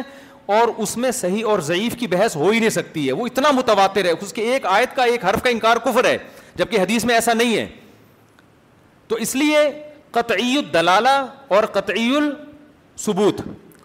میں مثال سے ٹائم ہے آپ لوگوں کے پاس بس یہ میں بس... ب... حضرت پھر اگلے ہفتے آپ سوال کریں گے بہت ٹائم ہو جائے گا اگر میں نے اس کے بعد مزید سوال لیے نا کیا علماء کرام سیاست میں ہے نا وہ ہیں تو آپ ان سے پوچھیں جی ماموں کے بارے میں سوال آپ ماموں سے پوچھیں نا جگہ جگہ دسترخوان لگے ہوئے ہیں آپ جانے وہ دسترخوان جانے ماموں کی باتیں ماموں سے پوچھیں بھائی میں تو شہر میں کھا رہے ہیں جائیں وہ تھر میں جائیں وہاں جائیں جا کے وہاں لوگوں کو ساتھ تعاون کریں اندر غریب لوگ مر رہے ہیں ادھر ڈیفینس میں دسترخوان لگ رہا ہے خیر ماموں کی باتیں ماموں سے ہی پوچھیں تو اچھا ہے نا میں کیوں مجھے کیوں پھٹا کروا رہے ہیں لوگوں کے ساتھ میرا تو دیکھیں ایک اصولی بات ہے کہ آپ کے پاس جب بھی کوئی دلیل ہوتی ہے نا دلائل کی دو قسمیں ہیں دلائل کی کتنی قسمیں ہیں دو ایک ہوتا ہے دلیل جو قطعی ثبوت ہو قطعی ثبوت کا مطلب یہ ہے کہ آپ کے پاس خبر پہنچی گواہوں کی خبر پہنچی اور خبر ایسے ذرائع سے پہنچی ہے اتنے لوگوں نے اس خبر کو بیان کیا ہے کہ آپ کو اس کے جھوٹا سچا ہونے میں ذرہ برابر بھی شک اور شبہ نہیں ہے اتنے لوگوں نے اس کو بیان کیا آپ کہتے ہیں یار یہ سو فیصد درست ہے جیسے ورلڈ ٹریڈ سینٹر تباہ ہوا اس میں کوئی کہہ کہ میں میں نہیں مانتا تباہ ہوا آپ مان لو گے اس کی بات بولا گیا یار ساری دنیا پاگل ہے ٹی وی میں خبریں چلی ہیں ساری دنیا نقل کرتی چلی آئی ہے تو ایسی خبر کو کہا جاتا ہے قطعی ثبوت ایسا واضح ثبوت ہے کہ اس میں یہ بحث ہو ہی نہیں سکتی کہ یہ صحیح حدیث ہے یا یہ ضعیف ہے دوسری چیز ہوتی ہے قطعی الدلالہ دلالت کا مطلب یہ ہوتا ہے آپ کے پاس خبر پہنچی ایسے ذرائع سے جو متواتر ذرائع ہیں اس کو آپ جھوٹا نہیں کہہ سکتے لیکن خبر ایسی ہے کہ اس کے میننگ میں اختلاف ہو سکتا ہے ایک کہہ رہا ہے اس کا مطلب یہ ہے دوسرا کہہ رہا ہے اس کا مطلب یہ ہے اس نے جو یہ خبر دی ہے ہمیں بھائی اس کی میننگ یہ نہیں بلکہ یہ ہیں دوسرا کہہ رہے نہیں اس کی مطلب یہ نہیں بلکہ یہ ہیں تو ہم یوں کہیں گے یہ خبر قطعی ثبوت تو ہے لیکن قطعی دلالہ بولو نہیں یعنی اس کے یہ اپنے جو اس میں دعویٰ کیا گیا ہے نا وہ دعویٰ اس میں واضح نہیں ہے چار قسم کی خبریں ہوتی ہیں قطعی ثبوت بھی ہو اور قطعی دلالہ بھی ہو یعنی اس کا معنی بھی بالکل دو اور دو چار کی طرح واضح ہو بعض خبریں ایسی ہوتی ہیں قطعی ثبوت ہیں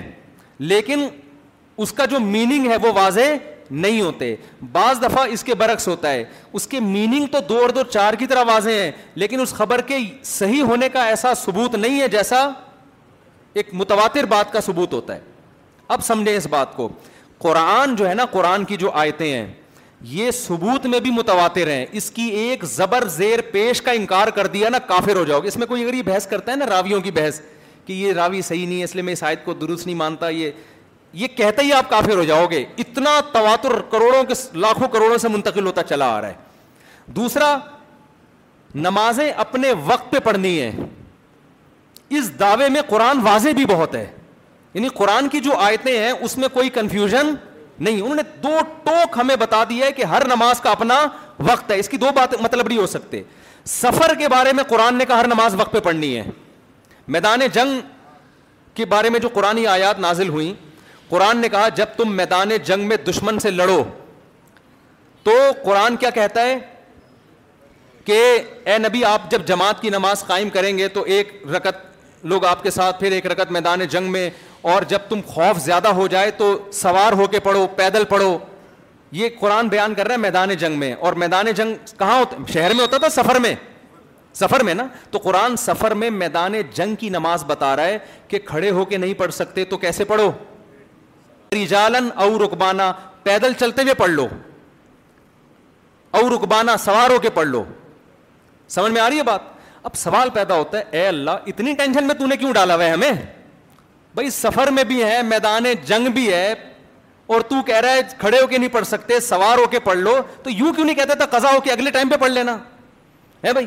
ابھی ظہر کا ٹائم ہے جنگ چل رہی ہے کوئی بات نہیں زہر کی نماز اثر کے مغرب سے آدھا گھنٹہ پہلے زہر اثر ملا کے پڑھ لینا آج بہت سے لوگ یہ بھی کہہ رہے ہیں مغرب سے آدھا گھنٹہ پہلے ظہر اثر کیا کر لو تو اے اللہ اتنی ٹینشن میں کیوں ڈالا ہے اور اگر بالفرض لڑائی ہو رہی ہے لڑائی کا جو ٹائم ہے وہ شام تین بجے سے لے کے چار بجے تک ہے چار بجے تین بجے سے لے کے پانچ بجے تک ہے تو اللہ ہم ظہر اور اثر پڑھ لیں گے بارہ بجے ساڑھے بارہ بجے اور مغرب اور عشاء پڑھ لیں گے جب فجر سے تھوڑی دیر پہلے تو یہ تاکہ ہمیں گھوڑے پر سوار اور پیدل ویدل چلنے کی ضرورت پیش نہ آئے اس کا قرآن نے جواب دیا کہ ان خف را فری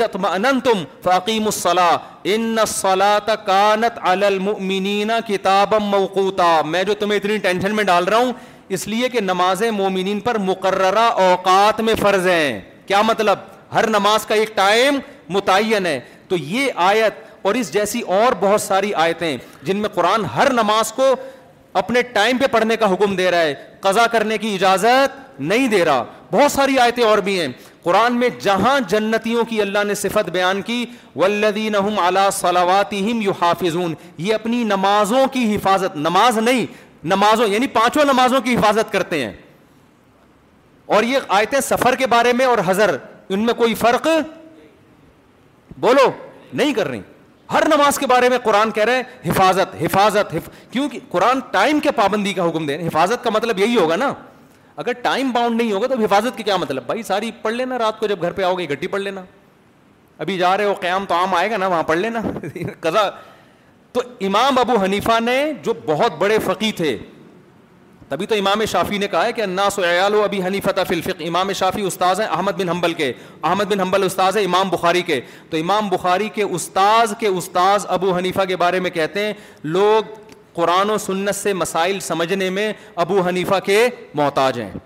تو امام حنیفہ نے دیکھا کہ قرآن کی جتنی آیتیں ہیں وہ قطعی ثبوت بھی ہیں اور قطعی دلالہ بھی ہیں قرآن جہاں جنتیوں کی صفت بیان کرتا ہے بار بار بار بار ایک بار نہیں بار بار نمازوں کی حفاظت کرتے ہیں تو امام نے کہا اتنی واضح آیتیں آنے کے بعد دو چار حدیثوں میں اگر آ گیا نا کہ نبی نے نمازوں کو جمع کیا ہے تو وہ حدیثیں ایک تو ضنی ہیں وہ اس طرح کی قطعی نہیں ہیں ایک تو ضنی ثبوت ہیں دوسرا ضنی دلالہ بھی ہیں ان کے معنی بھی واضح نہیں ہیں تو ان حدیثوں کے مقابلے میں قرآن کو کیسے ہم چھوڑ دیں گے اب میں بتاتا ہوں وہ حدیثیں زنی ثبوت بھی ہیں زنی ثبوت کا مطلب کیا خبر واحد ہیں حد سنی فلان کالا حد سنی فلان کالا حد سنی فلان ایک ایک آدمی جا کے اوپر بیان کر رہا ہے ٹھیک ہے امام بخاری نے اس کو سکا قرار دے دیا لیکن امکان تو ہے نا کہ بیان کرنے میں غلطی ہوئی ہو اس بات کا امکان ہم اس امکان کو لفٹ نہیں کراتے اگر قرآن کے مقابلے میں نہ ہوتا اس کی مثال ایسے ہے ایک آدمی نے آپ کو آ کے بتایا کہ بولٹن مارکیٹ میں بم پھٹا ہے کراچی میں بم کے علاوہ مثال سمجھ میں نہیں آتی کیونکہ کراچی میں واقعات اسی قسم کے ہوتے ہیں ایک آدمی نے آپ کو آ کے بتایا جی بولٹن مارکیٹ میں میں تھا بم پھٹائے آدمی نے کہ سکھائے آپ کہتے یار یہ بندہ جھوٹ نہیں بولتا میں اس کی بات پہ مانوں گا لیکن سو آدمی اسی ٹائم پہ بولٹن مارکیٹ سے آ کے کہہ رہے ہیں بھائی نہیں پھٹا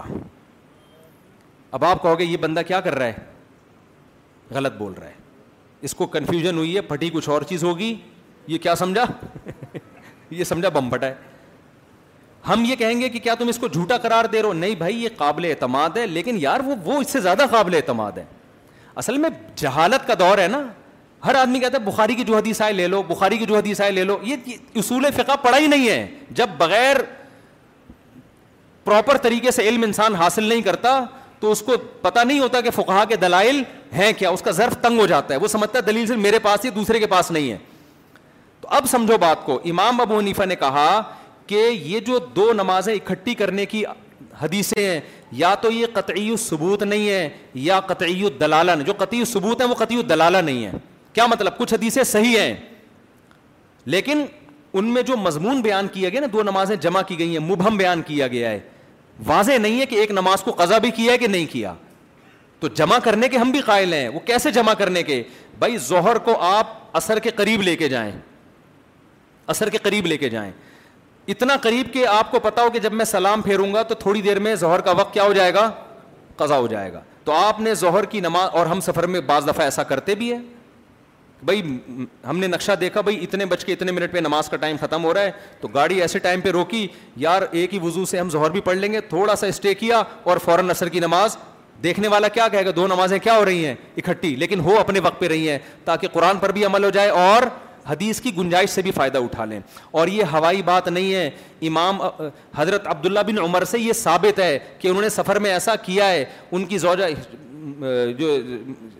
تحاوی یا مصنف ابن بھی شہبہ وغیرہ میں روایت موجود ہے کہ عبداللہ بن عمر رضی اللہ تعالیٰ عنہ کی زوجہ بیمار تھیں سفر میں تھے جب وہ گئے ہیں واپس تو مغرب کا وقت ہوا لوگوں نے کہا پڑھے انہوں نے کہا مجھے سفر میں جلدی ہے میں ابھی نہیں پڑھوں گا یہاں تک کہ جب قریب تھا کہ مغرب قضا ہو جاتی قضا ہونے سے پہلے انہوں نے مغرب کی نماز پڑھی تھوڑا سا ٹھہرے پھر فوراً عشاء کا بعد داخل ہوا عشاء پڑھ لی تو یہ صحابہ سے بھی ثابت ہے اگر آپ اس تعویل کو نہیں مانتے اور آپ کہتے ہیں یہ تعویل جو آپ کہہ رہے ہیں کہ دو نمازیں اکٹھی پڑھی ہیں یہ حنفیوں نے اپنی طرف سے نکال لیا نا ہنفیوں نے اپنی طرف سے نکال لیا کہ اس طرح پڑھی ہیں اگر آپ اس تعویل کو نہیں مانتے نا تو آپ پھنس جاؤ گے برے طریقے سے کیونکہ صحیح حدیث میں مسلم کی حدیث میں ہے کہ نبی نے بغیر کسی ازر کے بھی دو نمازیں اکٹھی پڑھی ہیں سمجھ میں آ رہی ہے بات وہاں سب مجبور ہیں یہ تعویل کرنے پر کہ بھائی کہ وہ زہر کو ڈیلے کیا اثر تک اور اثر کو تھوڑا سا کیا کر دیا مقدم کیونکہ اگر وہاں آپ کہتے ہو کہ نہیں اکٹھی کا مطلب زہر کو قضا کر کے اثر میں لے گئے تو اگر ہے تو پھر حدیث کے صاف الفاظ یہ کہ بغیر کسی ازر کے تو اس کا مطلب پھر شیعہ صحیح کرتے ہیں اس کا مطلب کیا ہوا پھر شیعہ بغیر ازر کے بھی پڑھ رہے ہوتے ہیں لیکن اہل سنت وال جماعت میں کوئی بھی اس کا قائل نہیں کوئی محدث کوئی فقی نہ امام بخاری اس کے قائل ہے نہ امام ترمیزی اس کے قائل صرف یہ انجینئر علی مرزا دنیا کا واحد آدمی ہے جو اپنے آپ کو سننی بھی کہتا ہے اور اس کا قائل بھی ہے ورنہ اہل حدیث بھی اس کے قائل نہیں ہے سمجھ میں آ رہی ہے بات یہ اکیلا آدمی ہے جو یہ کہتا ہے کہ دو نمازیں بغیر ازر کے بھی آپ اکٹھی کر سکتے ہیں بغیر سفر کے بھی لیکن کوئی بھی نہ محدثین میں اس کا قائل نہیں ہے تو ہم کہتے ہیں جو آپ کا وہاں جواب ہے وہی ہمارا جو اس حدیث میں آپ جواب دیتے ہو وہی جواب ہم ان حدیثوں میں دیتے ہیں جن میں سفر میں دو نمازیں اکٹھی پڑھنے کا حکم ہے اور اگر کسی حدیث میں واضح ہے کہ نماز دوسرے وقت میں داخل کر کے پڑھی ہے تو وہ حدیث متفق علیہ صحیح ہے نہیں پھر وہ اس کی سندوں کی بحث ان شاء اللہ میں کبھی یو ٹیوب پہ ڈالوں گا میں نے اس پہ بڑی تحقیق کی ہے کوئی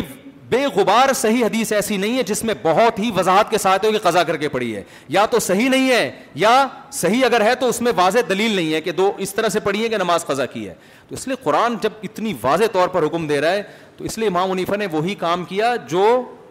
قرآن و سنت کی روشنی میں ان کو صحیح لگا اور بڑا خاندانی کام کیا انہوں نے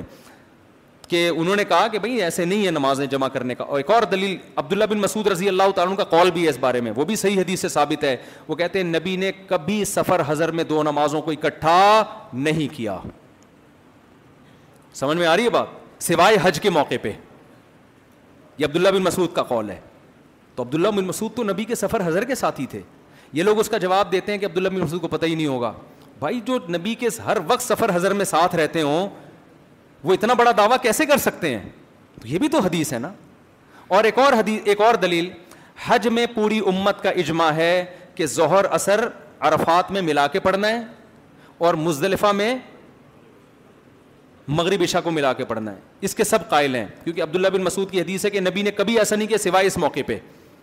اور حج جو ہے نا وہ ہے ہی خلاف قیاس حج کے سارے ارکان کیا ہیں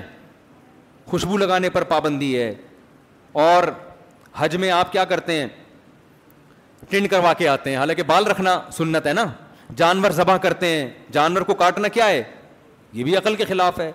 رمی کر رہے ہیں طواف کر رہے ہیں تو حج میں تو سارے کام وہ کروائے جاتے ہیں جو عام عادت سے ہٹ کر ہیں تو عادت تو یہی تھی ہر نماز ٹائم پہ پڑی جائے لیکن اللہ نے حج میں یہ دیکھنے کے لیے کہ تم میری مان کے چلتے ہو یا اپنی عقل استعمال کرتے ہو اپنی عادت کو فالو اس لیے اللہ نے وہاں ہم سے کام نمازوں میں بھی چینجنگ کروا دی اب یہی دلیل ہماری حج کے بارے میں اس بات کی واضح دلیل ہے کہ نبی نے سفر میں دو نمازیں اس طرح اکٹھی نہیں پڑھی کہ نمازوں کو قضا کیا ہو اس لیے کہ اگر نبی صلی اللہ علیہ وسلم سے یہ ثابت ہوتا تو حج میں عرفہ اور مزدلفہ کے علاوہ ایک بھی روایت نہیں ہے کہ نبی نے دو نمازیں اکٹھی پڑھی ہوں یہ کیا بات ہے سارے صحابہ یہی بیان کر رہے ہیں کہ نبی نے جب حج کا سفر کیا تو عرفات میں ظہر اثر ملا کے پڑی اور مزدلفہ میں مغربی شاہ وہ بھائی آپ تو مدینہ سے کب سے نکلے ہوئے تھے سفر میں صحابہ یہ کہہ رہے ہوتے جب آپ نے حرام باندھا تو ظہر کی نماز کے ساتھ آپ نے اثر پڑھ لی اہل حدیث تو اکثر یہی کرتے ہیں لاہور جا رہے ہیں ٹرین میں ہم دیکھتے ہیں ان کو کہ وہ اسٹیشن پہ ظہر اثر پڑ رہے ہوتے ہیں آگے مغربی شا اکٹھی پڑ رہے ہوتے ہیں پوری دنیا میں ہم عربوں کو یہی دیکھ رہے ہیں تو اگر یہ ایسے ہوتا تو صرف صحابہ حج میں مزدلفہ اور ارفا میں کیوں بتا رہے ہو تو اور اس زمانے کا حج دو دن کا نہیں ہوتا تھا نبی جب مدینہ سے چلے ہیں احرام باندھ کے کتنا کتنے لمبا سفر تھا آتے آنے کا بھی جانے کا بھی ایک روایت تو دکھا دو کہ اس سفر میں نبی نے دو نمازیں اکٹھی پڑی ہوں وہ بھی تو سفر تھا جہاں پڑھی وہاں صاحبہ نے بتا دیا واضح کہ بھائی ظہر کے ساتھ فوراً اثر پڑی ہے اور زہر کے وقت میں پڑی ہے اور مزدلفہ میں مغرب کو قضا کر کے عشاء میں جا کے پڑھایا آپ صلی اللہ علیہ وسلم نے تو وہاں ہم بھی قائل ہیں باقی جتنی بھی سفر کے بارے میں روایات ہیں یا تو وہ صحیح نہیں ہے یا سریح نہیں ہے صحیح کا مطلب صنعت کمزور ہے اگر صنعت صحیح ہے تو اپنے مضمون میں سریح نہیں ہے سریح کا مطلب ان کا مطلب واضح نہیں ہے تو اس لیے قرآن جو بار بار نمازوں کی حفاظت کا حکم دے رہے ہیں نا اس کی احتیاط کا تقاضا یہی ہے کہ سفر میں نماز کیسے پڑھا کریں ٹائم پہ آخر میں ایک اشکال کا جواب دے دیتا ہوں لوگ یہ کہتے ہیں کہ اسلام نے یہ جو حکم دیا ہے کہ دو نمازیں اکٹھی پڑھنے کی اجازت ہے تو حنفی علماء جو کہتے ہیں کہ ظہر کو اثر کے قریب اور اثر کو مقدم کر لیا جائے اس زمانے میں ایسا بہت مشکل تھا کیونکہ سورج کی وہ دیکھنا کہ سایہ ایک مثل ہو گیا دو مثل ہو گیا اور مغربی ایک ٹائم کی آج کل تو نقشے میں دیکھ سکتے ہیں آپ اپلیک اس زمانے تو بڑا مشکل تھا تو اسلام نے یہ کام آسانی کے لیے کیا ہے مشکل میں ڈالنے کے لیے تھوڑی کیا ہے یہ دلیل ابن تیمیہ رحمۃ اللہ نے دی ہے تو اس سے تو اور مشکل میں پڑ رہے ہیں اس کا جواب یہ ہے کہ اسلام نے اگر یہ دو نمازیں اکٹھی کرنا اس کو لازمی حکم قرار دیا ہوتا نا پھر واقعی اس پہ مشکل تھی بعض دفعہ آسمان پہ بادل ہوتے ہیں آپ کو پتہ نہیں چل رہا ہوتا نبی صلی اللہ علیہ وسلم کا عام معمول یہ تھا کہ سفر میں اس طرح بھی دو نمازیں اکٹھی نہیں کرتے تھے یہ تو عرب علماء بھی اس کے قائل ہیں امام شافی بھی اس کے قائل ہیں کہ یہ کبھی کبھار ہوا ہے ہمیشہ ایسا نہیں ہوا تو جب کبھی کبھار ہو تو مطلع صاف ہو تو ان لوگوں کے لیے ٹائم پہچاننا جو ہمیشہ سورج کی سورج کی منزلیں دیکھ کے چلا کرتے تھے ان کے لیے یہ کام کوئی مشکل نہیں تھا سمجھ میں آ رہی ہے بات ہاں مطلع جب ابر آلود ہوگا تو پھر مشکل ہوگا تو یہ کہاں ثابت ہے کہ مطلع ابر آلود تھا اور نبی نے دو نمازیں اکٹھی پڑی ہیں سمجھ میں آ رہی ہے بات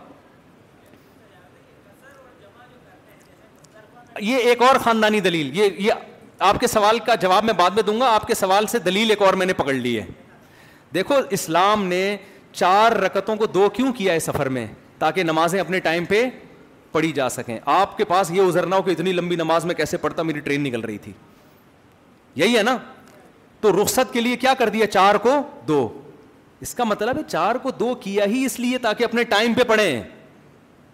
تو یہ رخصت دی اس لیے اگر اسلام آپ کو سفر میں نماز قضا کرنے کی اجازت دے رہا ہوتا تو پھر چار کی دو کرنے کی ٹینشن کی تکلف کی ضرورت نہیں تھی سمجھ میں آ رہی ہے بات وہ دو کروائی اس لیے ہیں تو رخصت کے اندر رخصت نہیں ہوتی رخصت کسی دوسری عظیمت پر عمل کروانے کے لیے ہوتی ہے رخصت آپ کو اس لیے دی جاتی ہے تاکہ کسی اور کوئی اور حکم ہے جس پر آسانی سے عمل ہو سکے تو حکم یہ تھا کہ سفر میں نماز قضا نہیں کرنی ہے ٹینشن یہ تھی اللہ اتنی نماز کیسے پڑھیں گے سفر میں تھکے ہوئے ہوتے ہیں اللہ نے کہا قضا نہیں کرنی ہے لہٰذا چار کی کتنی کر دی میں نے دو کر دی تو وہ رخصت دی ہی اس لیے یہ بھی ایک اور عقلی دلیل ہے لیکن جو نقلی دلائل ہیں جو نقل سے میر مراد جو قرآن و سنت کے وہ میں پہلے دے چکا ہوں ارشاد فرمائیے آپ کیا کہہ رہے ہیں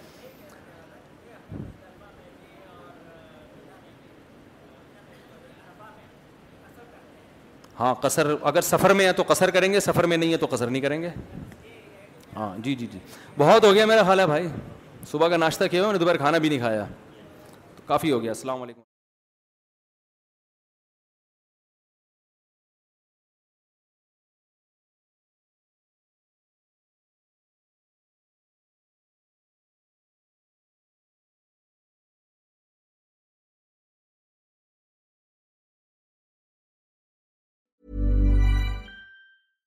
Imagine the softest sheets you've ever felt. Now imagine them getting even softer over time. That's what you'll feel with Bowl and Branch's organic cotton sheets. In a recent customer survey, 96% replied that Bowl and Branch sheets get softer with every wash. Start getting your best night's sleep in these sheets that get softer and softer for years to come. Try their sheets with a 30-night guarantee. Plus, get 15% off your first order at bowlandbranch.com. Code BUTTERY. Exclusions apply. See site for details. Hi, I'm Daniel, founder of Pretty Litter. Did you know cats tend to hide symptoms of sickness and pain? I learned this the hard way after losing my cat, Gingy. So I created Pretty Litter, a health monitoring litter that helps detect early signs of illness by changing colors, saving you money and potentially your cat's life. Pretty Litter is veterinarian developed, and it's the easiest way to keep tabs on your fur baby's health right at home. Go to prettylitter.com and use code ACAST for 20% off your first order and a free cat toy. Terms and conditions apply. See site for details.